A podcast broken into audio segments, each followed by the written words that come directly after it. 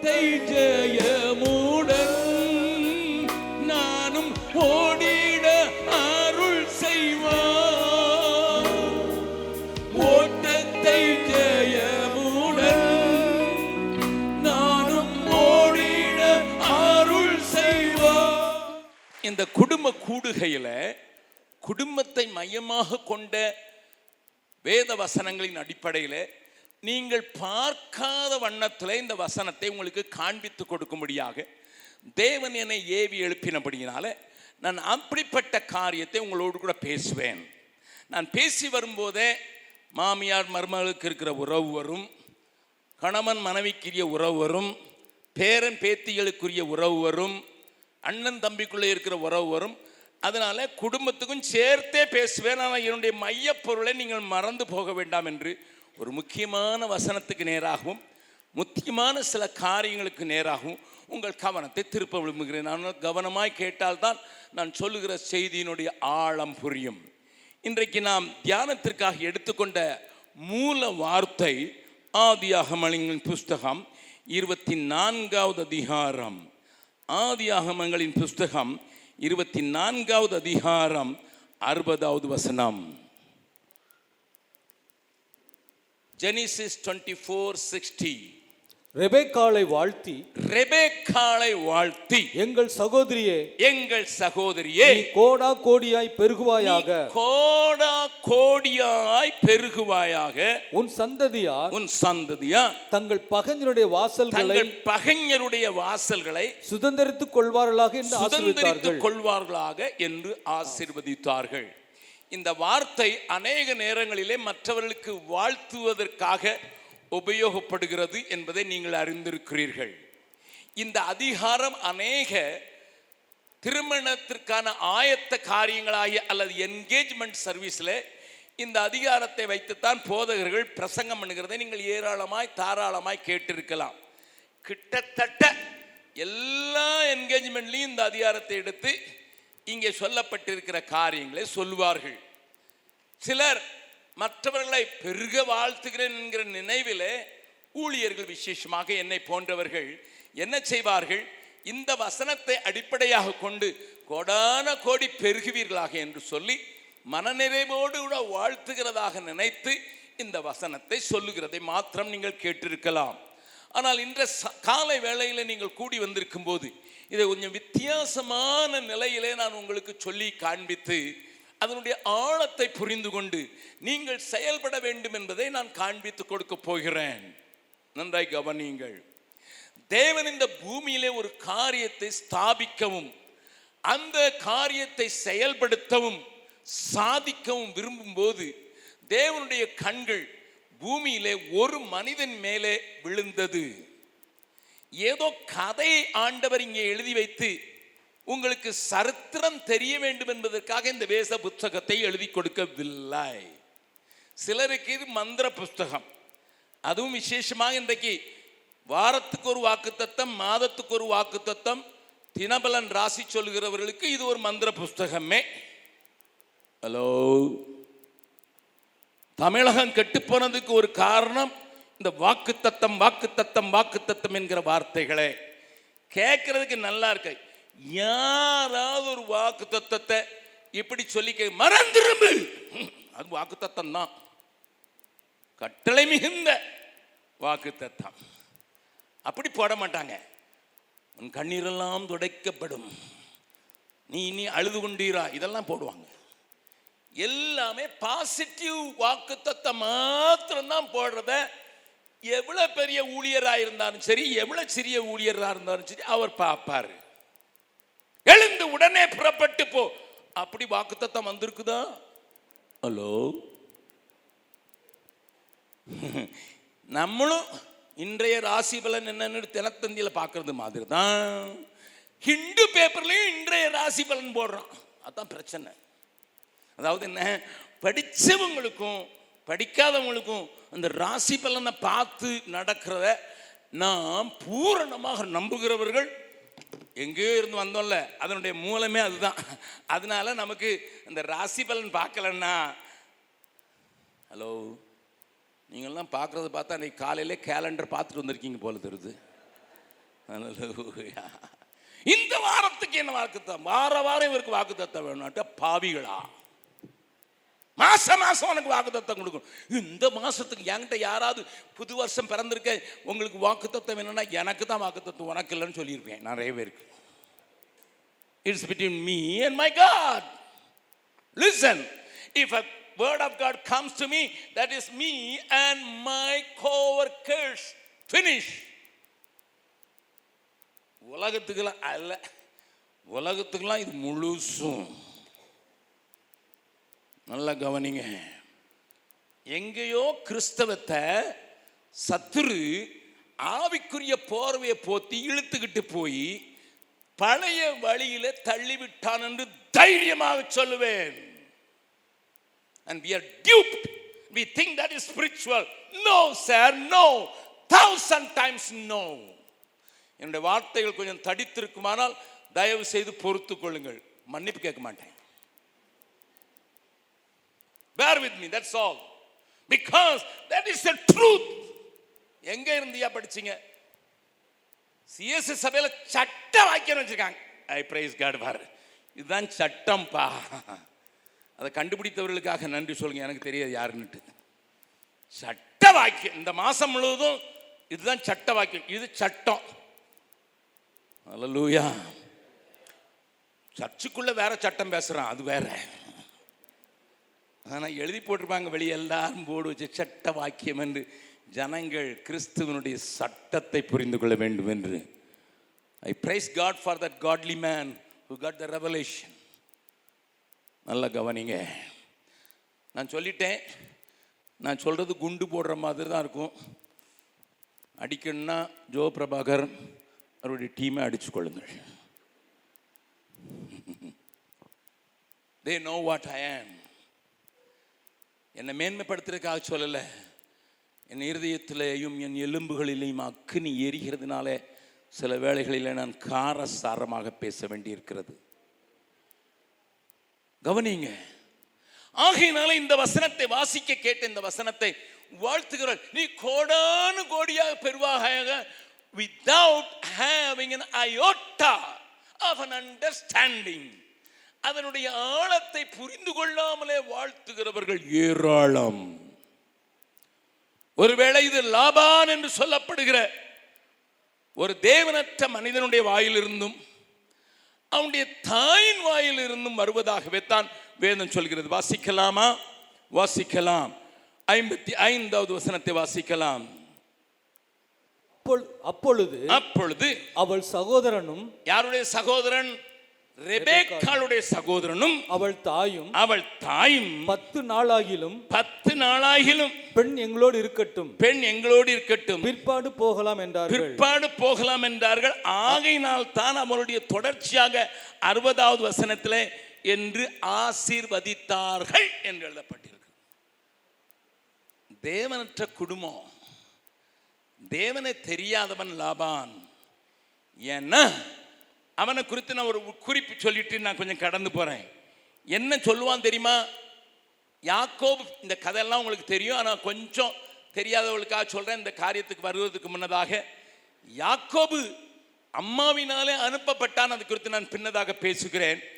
அந்த யாக்கோபு அம்மாவினாலே லாபானுடைய குடும்பத்திற்கு திருமணத்திற்கு முன்னதாக அனுப்பப்பட்ட போது லாமான் சொல்கிற ஒரு வார்த்தையை நீங்கள் பார்க்கலாம். வாசிக்கலாம். அவன் சொல்கிற ஒரு காரியம் அங்கே அழகாக இருக்கிறது ஆதியாகமம் முப்பதாவது அதிகாரம் ஆதியாகமம் முப்பதாவது அதிகாரம் இருபத்தி ஏழாவது வசனத்தை வாசிக்கலாம். லாபானை புரிந்து கொள்வதற்காக நான் காட்டி கொடுக்கிறேன். அப்பொழுது லாபான் அப்பொழுது லாபான் உன் கண்களில் எனக்கு தயவு கிடைத்ததே ஆனால் இங்கே யாக்கோபை பார்த்து லாபான் சொல்கிறான் உன் கண்களிலே எனக்கு தயவு கிடைத்ததானால் நீ இரு. நீ இரு. உன் நிமித் உன் நிமித்தம் கர்த்தர் என்னை ஆசீர்வதித்தார் என்று குறிப்பினால் அறிந்தேன். அதென்ன குறிப்பினால்? நல்ல கவனிங்க. மெசேஜ் டிரான்ஸ்லேஷன் ஒரு டிரான்ஸ்லேஷன் இருக்கு. அதை பார்த்தீர்கள்டா அதில் இதை குறித்து சரியா போட்டிருக்கு என்ன போட்டிருக்கு தெரியுமா? நிறைய ஆங்கில டிரான்ஸ்லேஷன் இருக்கிறதுனால சில வேளைகளில் நான் ஆங்கில வேதாமத்தினுடைய மற்ற மொழிபெயர்ப்புகளையும் நான் பார்த்து அதற்கு படி என்னுடைய கருத்தை தெளிவ தெளிவாக்கிக் கொள்கிறது வழக்கம்.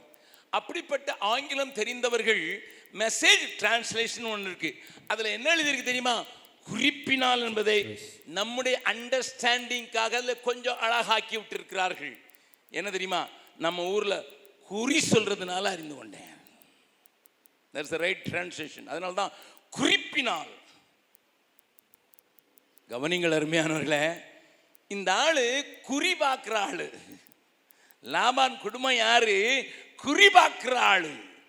அதனால தான் ரெ- யாக்கோபு தன்னுடைய குடும்பத்தோடு லாபானுடைய வீட்டை விட்டு போகும்போது அவர்களை பின்தொடர்கிறான். அதை குறித்து நான் சில காரியங்களை பின்னதாக சொல்கிறேன். இந்த கூட்டம் பத்துலேருந்து ரெண்டு மணிக்குன்னு நோட்டீஸில் போட்டிருக்காங்க. ரெண்டு மணிக்கு நிச்சயமாக முடிச்சிருவேன். அல்லூயா நல்லா கவனிங்க. என்ன சொன்னார் தெரியுமா? அவர் போகும்போது யோ மர்மான சொல்லாம கொள்ளாம ஓடி வந்துட்ட. அப்படின்னு சொல்லிட்டு ஒன்று சொல்றாரு. என்ன சொல்றாரு தெரியுமா? என்ன சொன்னார் தெரியுமா? என் விக்கிரகங்களை ஏன் என் சொரூபங்களை ஏன் திருடி கொண்டு போகிறாய். அவனுக்கு தெரியாது. இவன் பிள்ளை ராகேல் தான் அங்கே சேனத்துக்கு உள்ள வச்சு சொருபங்களை திருடிட்டு வந்தா. சொருபங்கள் எதுக்கு வைக்கப்பட்டு தெரியுமா? சொருபத்தை வச்சு அங்கே முன்னால அருள் வந்து சாமி ஆடி யாராவது அவங்க சொல்லுவாங்களா? அதுக்கு பேர் தான் குறி சொல்லுதல். என்னமோ உலகத்திலே இல்லாத மாதிரி. வீட்டில் சின்ன சொருபம் வச்சுருப்பாங்க. அந்த சொருபத்துக்கு முன்னால ஒரு பிள்ளைய நேர்ந்து வச்சிருப்பாங்க. இவங்க எல்லாம் சேர்ந்து சாமி வரவங்க கொடுங்க வரவங்க கொடுன்னு சொல்லுவாங்க. அந்த அருள்னு சொல்லுற அவர்களுடைய பாசையில் வந்து இறங்கும். ஒருத்தர் அப்படியே ஆடிடுன்னு சொல்லிட்டு ஒன்று சொல்லுவார். அதுக்கு பேர் தான் குறி சொல்லுதல். அப்படிதானே? இவர் பக்கத்தில் இருக்கும் சொல்லுங்க லாபான் பயங்கரமான ஆள். குறி பார்க்குறதுல தேர்ந்த ஆள். கவனிங்க கவனிங்க. பின்னால் நான் காட்டி கொடுக்குறேன். அவன் சொன்ன அந்த வார்த்தையில் இருக்க ஒரே ஒரு வார்த்தை மாத்திரம் பாருங்க பாருங்க. வாசிக்கலாம். யாக்கோபு ஓடி போகும்போது அவன் என்ன சொன்னான்னு பாருங்க. இருபத்தி முப்பத்தி ஓராவது அதிகாரம் இருபத்தி ஒன்பதாவது வசனம். உங்களுக்கு பொல்லாப்பு செய்ய எனக்கு வல்லமை உண்டு. ஆமா முப்பத்தி ஒன்று இருபத்தொன்பது. உங்களுக்கு பொல்லாப்பு செய்ய எனக்கு வல்லமை உண்டு. ஆகிலும் ஆகிலும். உங்கள் தகப்பனுடைய தேவன் எனக்கு ஆண்டவர் இல்லை. உங்க தேவன் உங்க அப்பாவுடைய தேவன். என்ன சொன்னாரு ராத்திரியே? நீ யாக்கோபோடு நன்மையே அன்றி. தீமை ஒன்றும் பேசாதபடிக்கு எச்சரிக்கையாயிரு எச்சரிக்கையாரு என்று நேற்று ராத்திரி என்னோடே சொன்னார். பக்கத்தில் கொஞ்சம் கையை பிடிச்சு மறுபடியும் சொல்லுங்க. கொஞ்சம் தொந்தரவு பண்ணுமே வேற வழியே கிடையாது. பொங்கல் நாள் நல்லா வாழ்த்துங்க. சொல்லுங்க சொல்லுங்க சொல்லுங்க. நம்முடைய தேவன் குறி பார்க்கிறவங்கிட்டையும் பேசுவார்.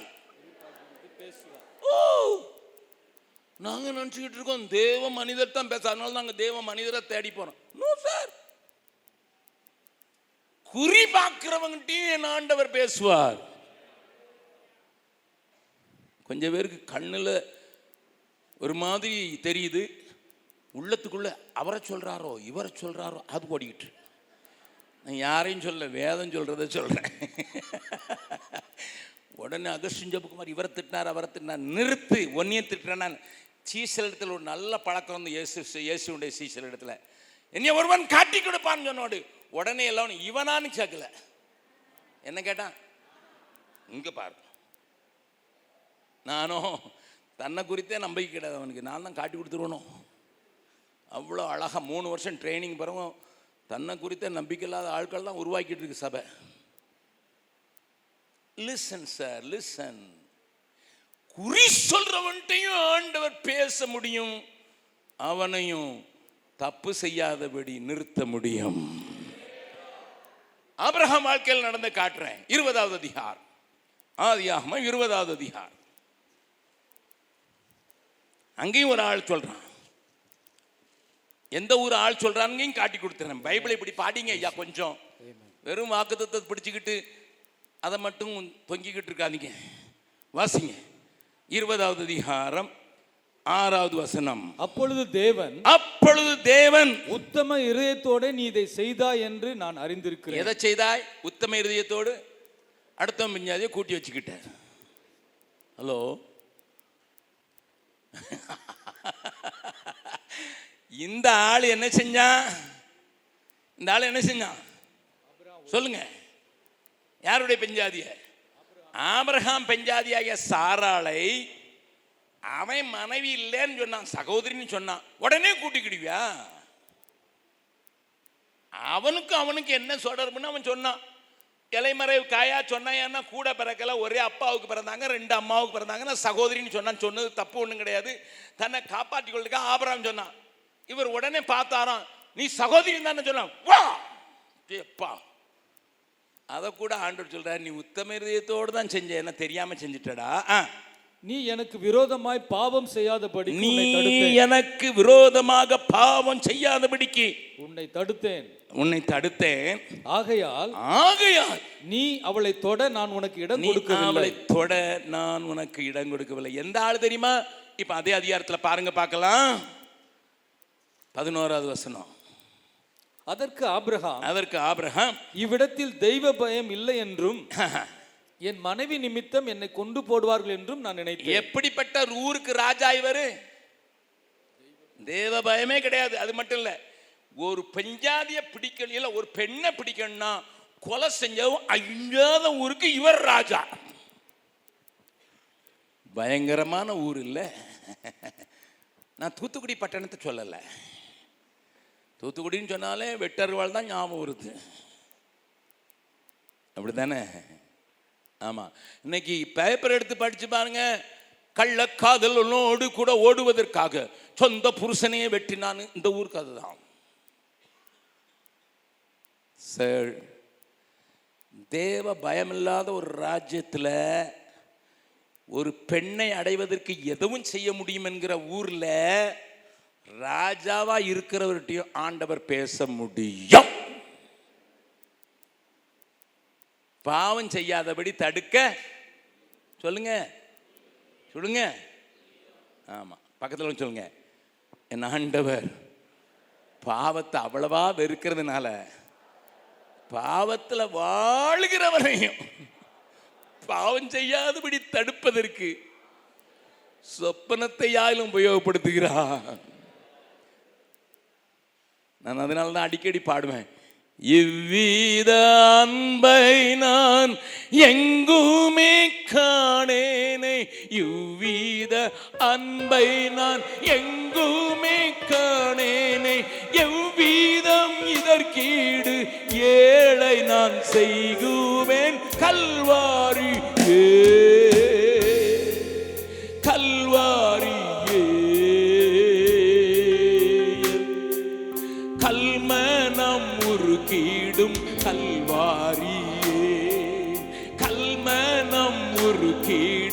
கல்வாரியே ஆவி துரோகி சண்டாளன் நானாயினும். பாவி துரோகி சண்டாளன் நானாயினும். பாதகம் போக்கி பறிவு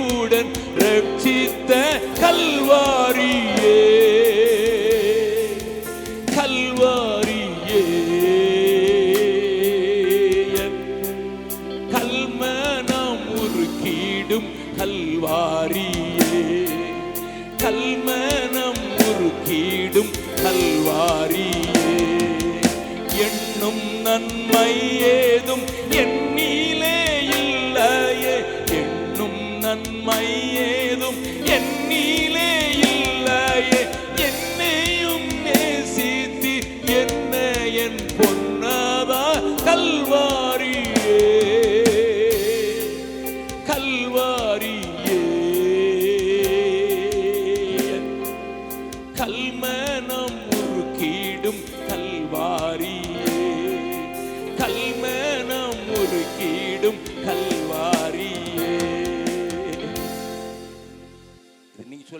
பழைய ஏற்பாடுன்னுட்டு நான் புதிய ஏற்பாட்டிலையும் காட்டி கொடுக்குறேன்.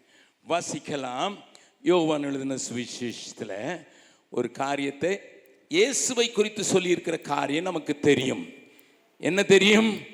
அவன் ஒ- அவன் காய்பாவை குறித்து போட்டிருக்கிறது. காய்பா என்ன சொன்னான்? ஒரு மனிதன் சாகிறது நலமாயிருக்கும். அநேகரை காப்பாற்றும்படியாக ஒரு மனிதன் சாகிறது நலமாயிருக்கும் என்று வாசிக்கலாம் யோவான் பதினோராவது அதிகாரம். ஐம்பது சாரி நாற்பத்தி ஒன்பது ஐம்பது ஐம்பத்தி ஒன்று. அப்பொழுது. அப்பொழுது அவர்களில் ஒருவனும் அப்பொழுது அவர்களில் ஒருவனும் அந்த வருஷத்து பிரதான ஆசாரியனுமாகிய அந்த காய்பா என்பவன்- வருஷத்து பிரதான ஆசாரியனுமாகிய காய்பா காய்பா என்பவன் என்பவன் அவர்களை நோக்கி அவர்களை நோக்கி உங்களுக்கு ஒன்றும் தெரியாது. இதெல்லாம் நீ கொஞ்சம் அப்படி தியானிக்கணும். அப்ப இருக்கிற பிஷப் சொல்றாரு. அந்த வருஷத்து பிஷப். அன்னைக்கு பிரதான ஆசாரியன் பிஷப். அன்னைக்கு இருக்கிற பிரசப் சொல்றாரு. என்ன சொல்றாரு? உங்களுக்கு ஒண்ணும் தெரியாதுடா. மண்டல் அடிக்கிற மாதிரி சொல்றாரு. என்ன சொல்றாரு? எப்படி ஆரம்பிக்கிறாரு? சொல்லுங்க சொல்லுங்க. உங்க உங்களுக்கு ஊர்ல ஒன்றும் நடக்குதுன்னு. நான் நினைச்சிருது பைபிள்ல இருக்கதான் நான் வாசிக்க சொல்றேன். உங்களுக்கு ஒன்றும் தெரியாது.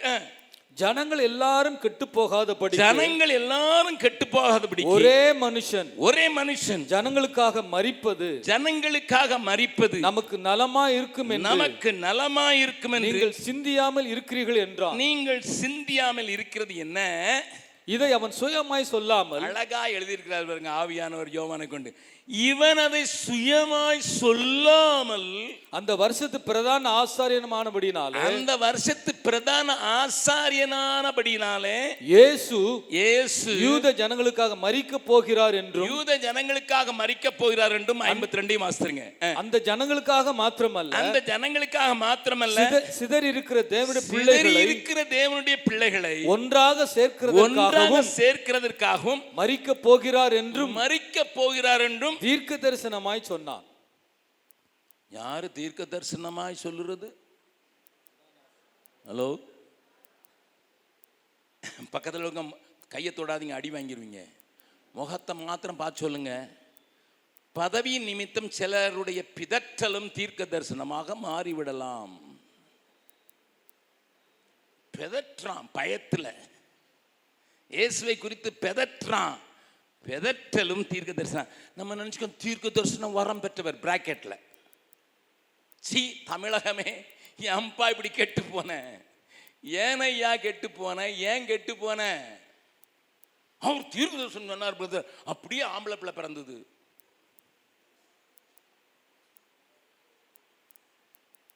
கோயம்புத்தூர் போயிருந்தா அங்கே இருக்க ஒரு பாஸ்டர் மூஸ்த பாஸ்டர் சொன்னார். ஒருத்தன் ஜபமாக வந்தோம் வந்தான். எங்க சர்பிச்சில் தான் ஒருத்தர் ஒரு சுவிசேஷகர் வந்தார் ஜோம் பண்ண சொன்னேன். எல்லாருக்கும் ஜோம் பண்ணான் ஒரு சிஸ்டர் கேட்டாங்க எனக்கு பத்தின ஏழு வருஷமா பிள்ளை இல்லை. இது அவர் சொன்னதை சொல்றேன். ஏழு வருஷமா பிள்ளை இல்லை. ஜோம் பண்ணுங்க பிரதர் ஜோம் பண்ணுங்க உங்கள் வயிற்றில் ஒரு பிள்ளை இருக்கிறதை பார்க்கிறேன். கத்தர் உனக்கு பிள்ளை கொடுக்குறார். அந்த சிஸ்டருக்கு ஏழு வருஷம் பிள்ளை. அவங்க கேட்டாங்க என்ன பிள்ளை? பிள்ளை இருக்கிறத காட்டுறாருன்னு சொல்லிட்டாரு. என்ன பிள்ளை? அவர் மூத்த ஊழியர் சொன்னது சொல்றேன். சுவிசேஷர் சொன்னார் நாப்கின் கட்டியிருக்கு தெரியல. அம்மா வயசுல நாப்கின் கட்டணும் தீர்க்க தரிசிகளுக்கு. பிள்ளை நாப்கின் கட்டியிருக்கான் அதனால தெரியல அவருக்கு இது ஆனா பொண்ணான்னு. எப்படி ஏமாற்றப்படுகிறோம்? எங்கேயோ போகிறோம் நமக்கு தீர்க்க தரிசனம் சொல்கிறாருன்னா இந்த ஹாலில் நிற்கிறதுக்கு இடம் இருக்காது. என் பேரை கூப்பிடுவாரு. பள்ளிக்கூடத்துக்கு போ அட்டண்டன்ஸில் டெய்லி கூப்பிடுவாரு. வாத்தியார். We are gone somewhere, sir. The church has gone somewhere. சபை எங்கேயோ போயிட்டு இருக்குது கவனம் கவனம். இதெல்லாம் எதுக்கு தெரியுமா காட்டி கொடுக்குறேன்? தேவ பயம் இல்லாத ஊருக்கு தலைவனானாலும் பேசுவார். குறிபாக்குற லாவானை கொண்டும் பேசுவார். பதவி நிமித்தம் பிதற்றுகிற காய்பாவை கொண்டும் பேசுவார். அந்த ஆண்டவர் தான் லாபானையும் அவங்க அம்மாவை வைத்து ரெபேக்காலை வாழ்த்துகிறார்கள். இப்போ அந்த வசனத்தை வாங்க பார்க்கலாம். வாசிக்கலாம் ஆதியாகமம் ஆதியாகமம் பிரதர் நீங்கள் சொன்னீங்க இது ஃபேமிலி மீட்டிங்குன்ட்டு நீங்கள் வேறு எல்லாமே பேசுகிறீங்கன்னு சொல்கிறீங்க நான் தெரிஞ்சு தான் பேசுகிறேன் தெளிவாக பார்க்கலாம். இருபத்தி நான்காவது அதிகாரம். ஆதியாகமம் இருபத்தி நான்காவது அதிகாரம். அவர்கள் சொன்ன அறுபதாவது வசனத்தை மறுபடியும் வாசிக்கலாம். ரெபேக்காளை வாழ்த்தி நல்லா கவனிங்க. வாழ்த்துதல் எங்கே இருந்து வருது என்று அல்ல அதில் உள்ளாயிருக்கிற தேவ ரகசியத்தை நீங்கள் புரிந்து கொள்ள வேண்டும் என்பதற்காக நான் சொல்கிறேன். ரெபேக்காளை வாழ்த்தி எங்கள் சகோதரியே எங்கள் சகோதரியே நீ கோடா கோடியாய் பெருகுவாயாக கோடா கோடியாய் பெருகுவாயாக உன் சந்ததியார் உன் சந்ததியார் தங்கள் பகஞ்சனுடைய வாசல்களை தங்கள் பகைஞருடைய வாசல்களை சுதந்தரித்துக் கொள்வார்களாக என்று ஆசீர்வதித்தார்கள். இவங்களுக்கு ஆண்டவர் செய்கிற காரியம் ஒன்றும் தெரியாது. ஏனென்றால் ஆண்டவர் ஆபிரகாம் என்கிற ஒரு மனிதனை தன்னுடைய திட்டத்தை இந்த பூமியிலே நிறைவேற்றுவதற்கு தெரிந்து கொண்டார் என்கிறது இவர்களுக்கு தெரியாது. லிசன் somehow somehow அங்கே சாராயோடு கூட ஆபிரகாம் பிரயாணம் பண்ணும்போது மீண்டும் மீண்டும் ஆண்டவர் அவளுக்கு வாக்குத்தத்தை கொடுத்தார். உன்னை ஆசிர்வதிப்பேன் உன் மூலமாக ஆசீர்வாதம் அந்த பூமியிலே வரும். இது தேவன் மறுபடி மறுபடி ஆபிரஹாமுக்கு சொன்னது. அவன் சொன்னான் ஆண்டவர் எனக்கு பிள்ளை இல்லையே. என் வீட்டிலே விளந்த எலியேசர். ஆண்டவர் சொன்னார் நோ. அதற்கு பிறகும் ஆண்டவர் சொல்லுகிறார். ஆபிரகாம் சொல்லுகிறான் எனக்கு பிறந்தது ஆனா சாராளுக்கு பிறக்கல ஆகாருக்கு பிறந்தது. இஸ்மவேல் பிழைத்திருப்பானாக. நோ. சாராளுக்கு ஒரு பிள்ளை பிறக்கும்பா. என் சரீரம் செத்து போன நிலையில சாராளுக்கு ஒரு பிள்ளை பிறக்கும். அவளுடைய மலடு தன்மை முற்றிலும் இனி பிள்ளை பேரு இராது என்கிற நிலையில் நான் கிரியை செய்து ஒரு பிள்ளை தருவேன். அவன் ஈசாக்கு. அவன் மூலம்தான் I want to continue my program my plan என்னுடைய காரியத்தை அவள் மூலம்தான் நிறைவேற்ற வேண்டும். இது தேவன் மனதில் வைத்திருந்த திட்டம். இந்த ரெபேக்காளை குறித்து தான் நாம் படித்து கொண்டிருக்கிறோம் முதலாவது கொஞ்சம். See this family never knew இவர்களுக்கு தெரியாது. என்ன தெரியாது? இது தேவனே அனுப்பி இருக்கிறார் எலியேசரை இழுத்துக்கொண்டு. பெண் பார்க்க வந்தவர்களை குறித்து தெரியாது. பெண் பார்க்க வந்தவனையும் குறித்து தெரியாது. ஒன்று மாத்திரம் தெரியும். என்ன தெரியும் சொல்லிடுறேன்? வாசிக்கலாம். இருபத்தி நாலாவது அதிகாரம். இருபத்தி ரெண்டாவது வசனம். இருபத்தி நாலு இருபத்தி ரெண்டு ஒட்டகங்கள் குடித்து தீர்ந்த பின் ஒட்டகங்கள் குடித்து தீர்ந்த பின் அந்த மனிதன் அந்த மனிதன் அரை சேக்கல் எடையுள்ள அரை பொற்காதனியையும் சேக்கல் எடையுள்ள பொற்காதனியையும் அவள் கைகளுக்கு பத்து சேக்கல் எடை பொன்னுள்ள கைகளுக்கு பத்து சேக்கல் எடை பொன்னுள்ள இரண்டு கடகங்களையும் எடுத்து இரண்டு கொடுத்து காப்பு உங்களுக்கு கடகன்னா தெரியாது காப்புகளையும் எடுத்து கொடுத்தான். நல்ல கவனிங்க. இது உங்களுக்கு எல்லாருக்கும் தெரிஞ்சிருக்கும். ஏன்னா கல்யாண வீட்டில் எல்லாரும் போதகர்களும் பேசியிருப்பாங்க. ஏன்னா நமக்கு நகை கொடுக்காம கல்யாணம் பண்ண முடியாதுல்ல. முன்னாலேயும் எவ்வளோ போடுவாங்கன்னு தான் கேட்பாங்க. லிசன் சார் சகோதரிகளே நன்றாய் கேவனிங்க. இங்கே ஆபிரஹாம் எலியேசரை அனுப்புகிறான். ஆபிரஹாமுக்கு முற்றிலும் தெரியாதனால் ஒன்று தெரியும். நான் தெரிந்து கொள்ளப்பட்டவன். என் தேவனால் பிரித்தெடுக்கப்பட்டவன். என் தேவனிடத்திலிருந்து வெளிப்பாடு பெற்றவன். என்னை மாத்திரமல்ல என்னை கொண்டு என்ன செய்ய விரும்புகிறார் என்பதை என் தேவன் எனக்கு சொல்லி இருக்கிறார் அது மாத்திரமல்ல என்னை சோதித்தார். என் விசுவாசத்தை சோதித்தார். எனக்கு ஒரே பேரானவனாக நேசகுமாரனாகிய பிறந்த ஈசாக்கை தகன பலியிட சொன்னார். நான் அவரை நம்பினபடியினால் நான் அவனை எடுத்துக்கொண்டு முப்பத்தெட்டு வயது நிரம்பிய ஈசாக்கை கூட்டிக் கொண்டு மோரியா மலையில ஏறினேன். அங்கே என் பிள்ளை கீழ்ப்படிதலுக்கு ஒப்பு கொடுத்தபடினால I want to tell you இன்னொரு இடத்து இந்த இடத்துல பேசியிருக்கிறேன். ஈசாக்கு பலியிட கொண்டு போகும்போது அவனுக்கு வயசு முப்பத்தி எட்டு. வேதம் காண்பிப்பது இது சரித்திரம் சொல்வது. Whether you understand it or not I don't care முப்பத்தெட்டு வயசு வாலிபனை ஆபரகாம் எடுத்துக்கொண்டு போகிறான். கட்டைகள் அவன் முதின் மேலே நெருப்பு கையிலே எடுத்துக்கொண்டு போகிறவனை பார்த்து ஈசாக்கு கேட்கிறான் அப்பா நம்ம ஒன்ன மறந்துட்டு வந்துட்டோம். ஆட்டுக்குட்டி எங்க? ஆபிரகாம் அவனை பார்த்து சொல்கிறான் கர்த்தர் பார்த்து கொள்ளுவா யெகோவா ஈரே எல்லாமே. யெகோவா எல்லாமே பார்த்து கொள்வி கலங்கலப்பா நாங்க கலங்கலப்பா. கலங்கலப்பா நாங்க கலங்க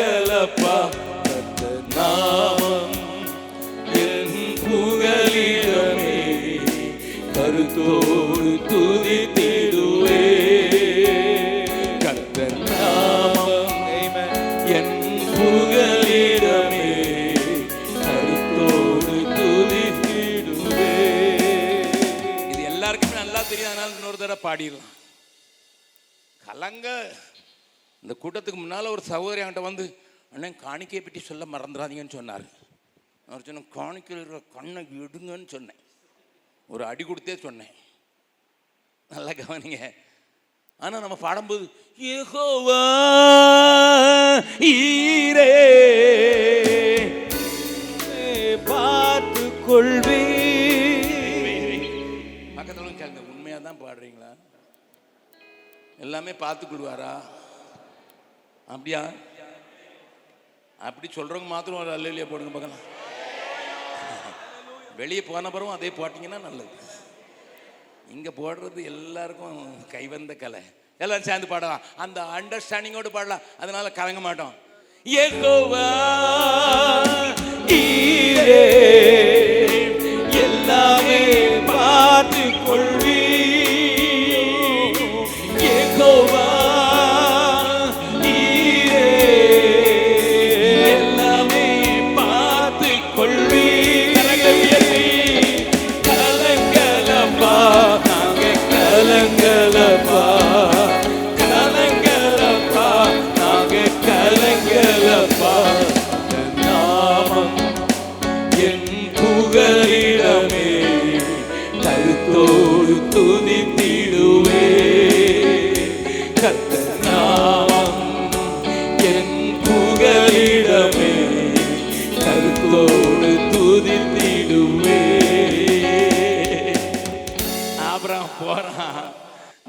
வீட்டுக்கு வருவோம் தான் சொல்லியிருக்கான் ஏலக்காரங்க கிட்ட அங்கே போய் நான் பலி செலுத்தும் போது என் ஆண்டவருடைய சத்தத்தை கேட்டேன். என்ன கேட்டேன்?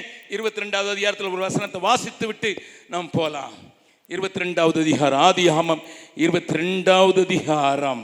பனிரெண்டாவது வசனத்தை வாசித்த பின்னர் அப்பொழுது அவர் அப்பொழுது அவர் பிள்ளையாண்டான் மேல் உன் கையை போடாதே. பிள்ளையாண்டான் மேல் உன் கையை போடாதே. அவனுக்கு ஒன்றும் செய்யாதே. அவனுக்கு ஒன்றும் செய்யாதே. நீ அவனை நீ அவனை உன் புத்திரன் என்றும் உன் புத்திரன் என்றும் ஏக சுதன் என்றும் பாராமல் ஏக சுதம் என்றும் பாராமல் எனக்காக ஒப்பு கொடுத்தபடியினால் எனக்காக நல்லா கவனி எனக்காக ஒப்பு கொடுத்தபடியினால் நீ தேவனுக்கு பயப்படுகிறவன் நீ தேவனுக்கு. பயப்படுகிறவன் இப்பொழுது அறிந்திருக்கிறேன். இப்பொழுது. வாசிக்கலாம். பதினேழு. பதினாறு பதினேழு.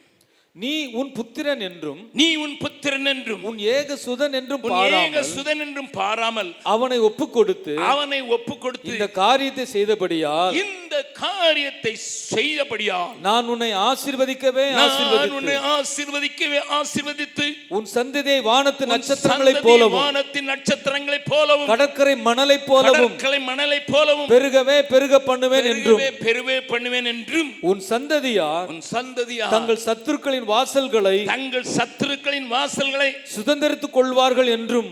நல்லா கவனிங்க. ப்ளீஸ் அண்ட் சி பைபிளை படிக்கும்போது நல்லா கருத்தா படிங்க தெளிவா படிங்க. அந்த வாசத்தை மறுபடியும் வாசிக்கலாம் தம்பி. நான் உன்னை ஆசீர்வதிக்கவே ஆசீர்வதித்து நான் உன்னை ஆசீர்வதிக்கவே ஆசீர்வதித்து உன் சந்ததியை வானத்து நட்சத்திரங்களைப் போலவும் கடற்கரை மணலைப் போலவும் பெருகவே பெருக பண்ணுவேன் பெருகவே பெருக பண்ணுவேன் என்றும். உன் சந்ததியார் உன் சந்ததியா தங்கள் சத்துருக்களின் வாசல்களை தங்கள் சத்துருக்களின் வாசல்களை சுதந்திரித்துக் கொள்வார்கள் என்றும். நல்லா கவனிங்க இது யார் சொன்னது? யார் சொன்னது? இதே வார்த்தையை தான் அங்க லாபான் சொல்றான். இருபத்தி நாலு அறுபது அதானே சொல்லியிருக்குது. உன் சந்ததியார் சத்துருக்களின் வார வாசல்களை பக்கத்தில் சொல்லுங்க. குறி சொல்றவனுக்கும் கத்தர் வெளிப்பாட்டா சொல்லிட்டாரு. ஒரே லாங்குவேஜ் காட்ஸ் லாங்குவேஜ் பேசுறது யாரு? இது காட்ஸ் லாங்குவேஜ் தேவனே சொன்னது. இந்த லாங்குவேஜ் பேசுறது யாரு? பக்கத்தில் இருக்கவங்க சொல்லுங்க ஐயா. உங்க ஊழியர்களை யாரையாவது மனதில் நினைச்சிட்டு பேசாதீங்க. நான் வசனத்தை தான் வாசிக்க சொல்றேன். ஆ, ஓஹோ. இப்படியே இருக்கிறதா என்று அன்றைக்கு பெரையா தீவா பட்டணத்தார் வசனத்தை ஆராய்ந்தபடியினால நற்குணசாலிகளாக இருந்தார். நம்ம சால் குணமும் கிடையாது சாலியும் கிடையாது.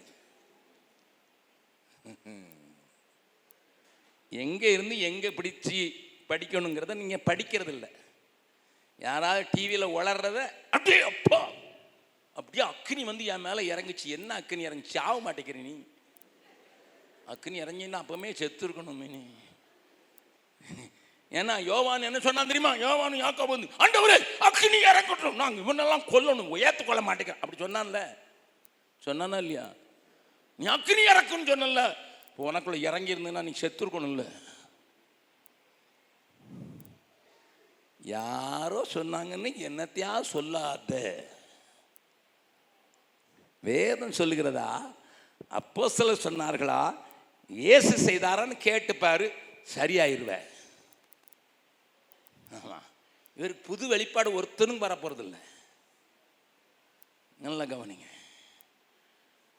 do not dupe yourself I believe இந்த touch of God I have a Pentecostal experience போல்டாக சொல்லுவேன் I mean Anglican inside Pentecostal outside நான் எல்லா இடத்துலையும் சொல்லுவேன். ஏன்னா அதில் பிறந்து ஊர்னே I mean Anglican inside but Pentecostal outside நல்லா கவனிங்க. எனக்கு தெரியும் பெந்தேகோஸ்த அனுபவம்னா என்னன்னு தெரியும். நான் தான் சொல்கிறேன் நல்லா கவனிங்க. தேவன் ஆபரஹாமுக்கு எங்கே சொன்னார் சொல்லுங்க? சொல்லுங்க சொல்லுங்க சொல்லுங்க. மெதுவாக தானே பேசுகிறேன் மோரிய மலையில் யாரெல்லாம் இருந்தது? ஆபிரகாமும் ஈசாக்கும். லாபானுக்கு எங்கே கேட்டுச்சு? உடனே வாட்ஸ்அப் அனுப்பிட்டானா? இல்லை வாய்ஸ் மெயில் போட்டானா? ஆபிரகாமுக்கு குமாரன் இருக்கிறாருங்கிறதே தெரியாது ஐயா. அந்த நாட்கள் கம்யூனிகேஷன் அப்படிதான் இருந்துச்சு. தெரியாது ஆபிரகாமுக்கு ஒரு குமாரன் இருக்கிறாருங்கிறதே தெரியாது. கவனிங்க அப்போ ஆண்டவருடைய லாங்குவேஜை குறி பார்க்குறவனும் பேசுவான். பக்கத்தில் உங்க சொல்லுங்க. ஜாக்கிரதையாய் விழிப்போடு ஆவிக்குரிய உலகத்தில் வாழ வேண்டிய அவசியம் உண்டு. விளங்குதா இப்போ நான் சொல்கிறது எதுக்கு கத்துறாரு கத்துறாருங்க நான் ஒன்றும் கத்தலை அது கத்துது. எல்லாரும் அதுக்கு சீல் வச்சுட்டாங்க. நான் மெகாஃபோன் போட்டு சொல்கிறேன் அவ்வளோதான் இதை எல்லாரும் மறைச்சிட்டாங்க. நான் மெகாஃபோன் போட்டு சொல்கிறேன் அவ்வளோதான் நான் அதுதான் சொல்கிறேன் லாபான் ஸ்பீக்ஸ் விக்கிரக ஆராதனைக்காரன் குறிச்சொல்லுவான் சொருபத்துக்காக ஓடுவான். மகா எடுத்துட்டு போனா கூட சொல்லுவான். ஏய், எடுத்துட்டு போனது? Listen sir even a bird man worst man a man follows the idols. Man follows this magicians can speak god's language. நமக்கு ஒன்றுமே தெரியறதில்ல. எல்லாம் வெளுத்ததெல்லாம் பால். வெள்ளையாக இருந்துட்டா போதும் பால். அதில் தண்ணி இருக்குதா? சுண்ணாம்பு கலந்துருக்கானா? தெரியாது. டெல்லியில் பால் விற்கிறான் என்ன தெரியுமா? சர்ஃபையும் வேற எதையுமா கலக்கிறானா? பால் மாறி தான் பால் விற்கிறான் பால் பாக்கெட் போட்டு. எங்கள் டெல்லியில் கேஜ்ரிவால் ராஜ்யத்தில் உத்தமனாகிய கேஜ்ரிவாலுடைய ராஜ்யத்தில் என் அருமை சகோதரா சகோதரியே சபையை விழித்து கொள்ள மாட்டாயா? உன் கண்களை திறப்பதுக்கு தான் இந்த வசனத்தை எழுதி கொடுத்துருக்க அதை நம்புறவங்க மாத்திரம் ஒரு அல்லையோ சொல்லலாமா? இந்த வசனத்தை வாசித்து தியானித்து தேவனை அண்டிக் கொள்கிறவர்கள் பாக்கியவான்கள். கத்தருடைய வேதத்தின்படி நடக்கிற உத்தம மார்க்கத்தார் பாக்கியவான். கத்தர் உங்களோடு கூட பேசுவாராக. உடைய வேதத்தில் பிரியமாய் இருக்கிறேன் என்று மாத்திரமல்ல. ஆண்டவுடைய வார்த்தையில முதலாவது சங்கீதத்தில் சொல்லப்பட்டிருக்கிறது. இந்த வசனத்தை தியானிக்கிறவர்கள் நீர்க்கால்களின் ஓரமாய் நடப்பட்டு தன் காலத்தில் தன் கனியை தந்து இலை உதிராதிருக்கிற ஆமேன் ஹலலூயா வசனம் எடுக்கப்பட்டு போய்விட்டது. புல்பிட்டில் கதைகள் வந்து விட்டது ஜோடிக்கும் சாட்சிகள் வந்து விட்டது தேவ மனிதர்களும் தெரிந்து கொள்ளப்பட்டவர்களும் பேதையாகி வஞ்சிக்கப்பட்டு போகிறார்கள். அந்த பொல்லாத காலத்தில் வாழ்கிறீர்கள். ஓகே இப்போ ஆண்டவர் பேசின லாங்குவேஜ் தான் இங்கே ஆசீர்வாதம் வந்திருக்குது. இவன் ஒன்று சேர்த்துக்கிட்டான். அவர் சொன்னார் கடற்கரை மரணத்தினியா இவன் கடலை பார்த்ததில்லை. அதனால கோடி கோடியான்னு சொன்னான் இவன் பார்த்ததெல்லாம் குரோட்ஸ் இவன் அம்பானிக்கு அண்ணன். கடன் வாங்கினா கூட இருபத்தையாயிரம் கோடி தான் அப்ளை பண்ணுவான். நீங்கள் பேங்கில் போய் எத்தனை ரூபா கடன் கேட்பீங்க சொல்லுங்க. சொல்லுங்க. அப்படியே மிஞ்சி மிஞ்சி போனால் பத்து லட்சம். எல்லாம் ஒரு கோடி ரூபா. ஆனால் அம்பானிகிட்ட போய் கேளுங்க எவ்வளோயா பேங்க்கில் போய் கடன் கேட்பேன் twenty five thousand crores thirty five thousand crores மோடியை போய் கேளுங்க அவர் சொல்லுவார் எங்கள் அம்பானிக்கு முப்பத்தையாயிரம் கோடி வேவா. வாராக்கடன். நம்ம பேங்க் எஸ்பிஐ பேங்க்குக்கு எஸ்பிஐ ஸ்டேட் பேங்க் ஆஃப் இந்தியாவில் வாராக்கடன் எவ்வளோ தெரியுமா? அதாவது நம்ம வராது. நம்ம ஊர் கா பாஷையில் சொன்னால் காந்தி கணக்கில் எழுதிக்க. அந்த காந்தி கணக்கு வாராக்கடன் நம்ம எ- ஸ்டேட் பேங்க் எழுத தெரியுமா? ஒரு லட்சத்தி முப்பத்தாறாயிரம் கோடி. நாளைக்கே போய் லோன் வாங்கி இது வாராக்கடனில் எழுதி கொள்ளுங்கள்னு சொல்லாதீர்கள். நல்ல கவனிய.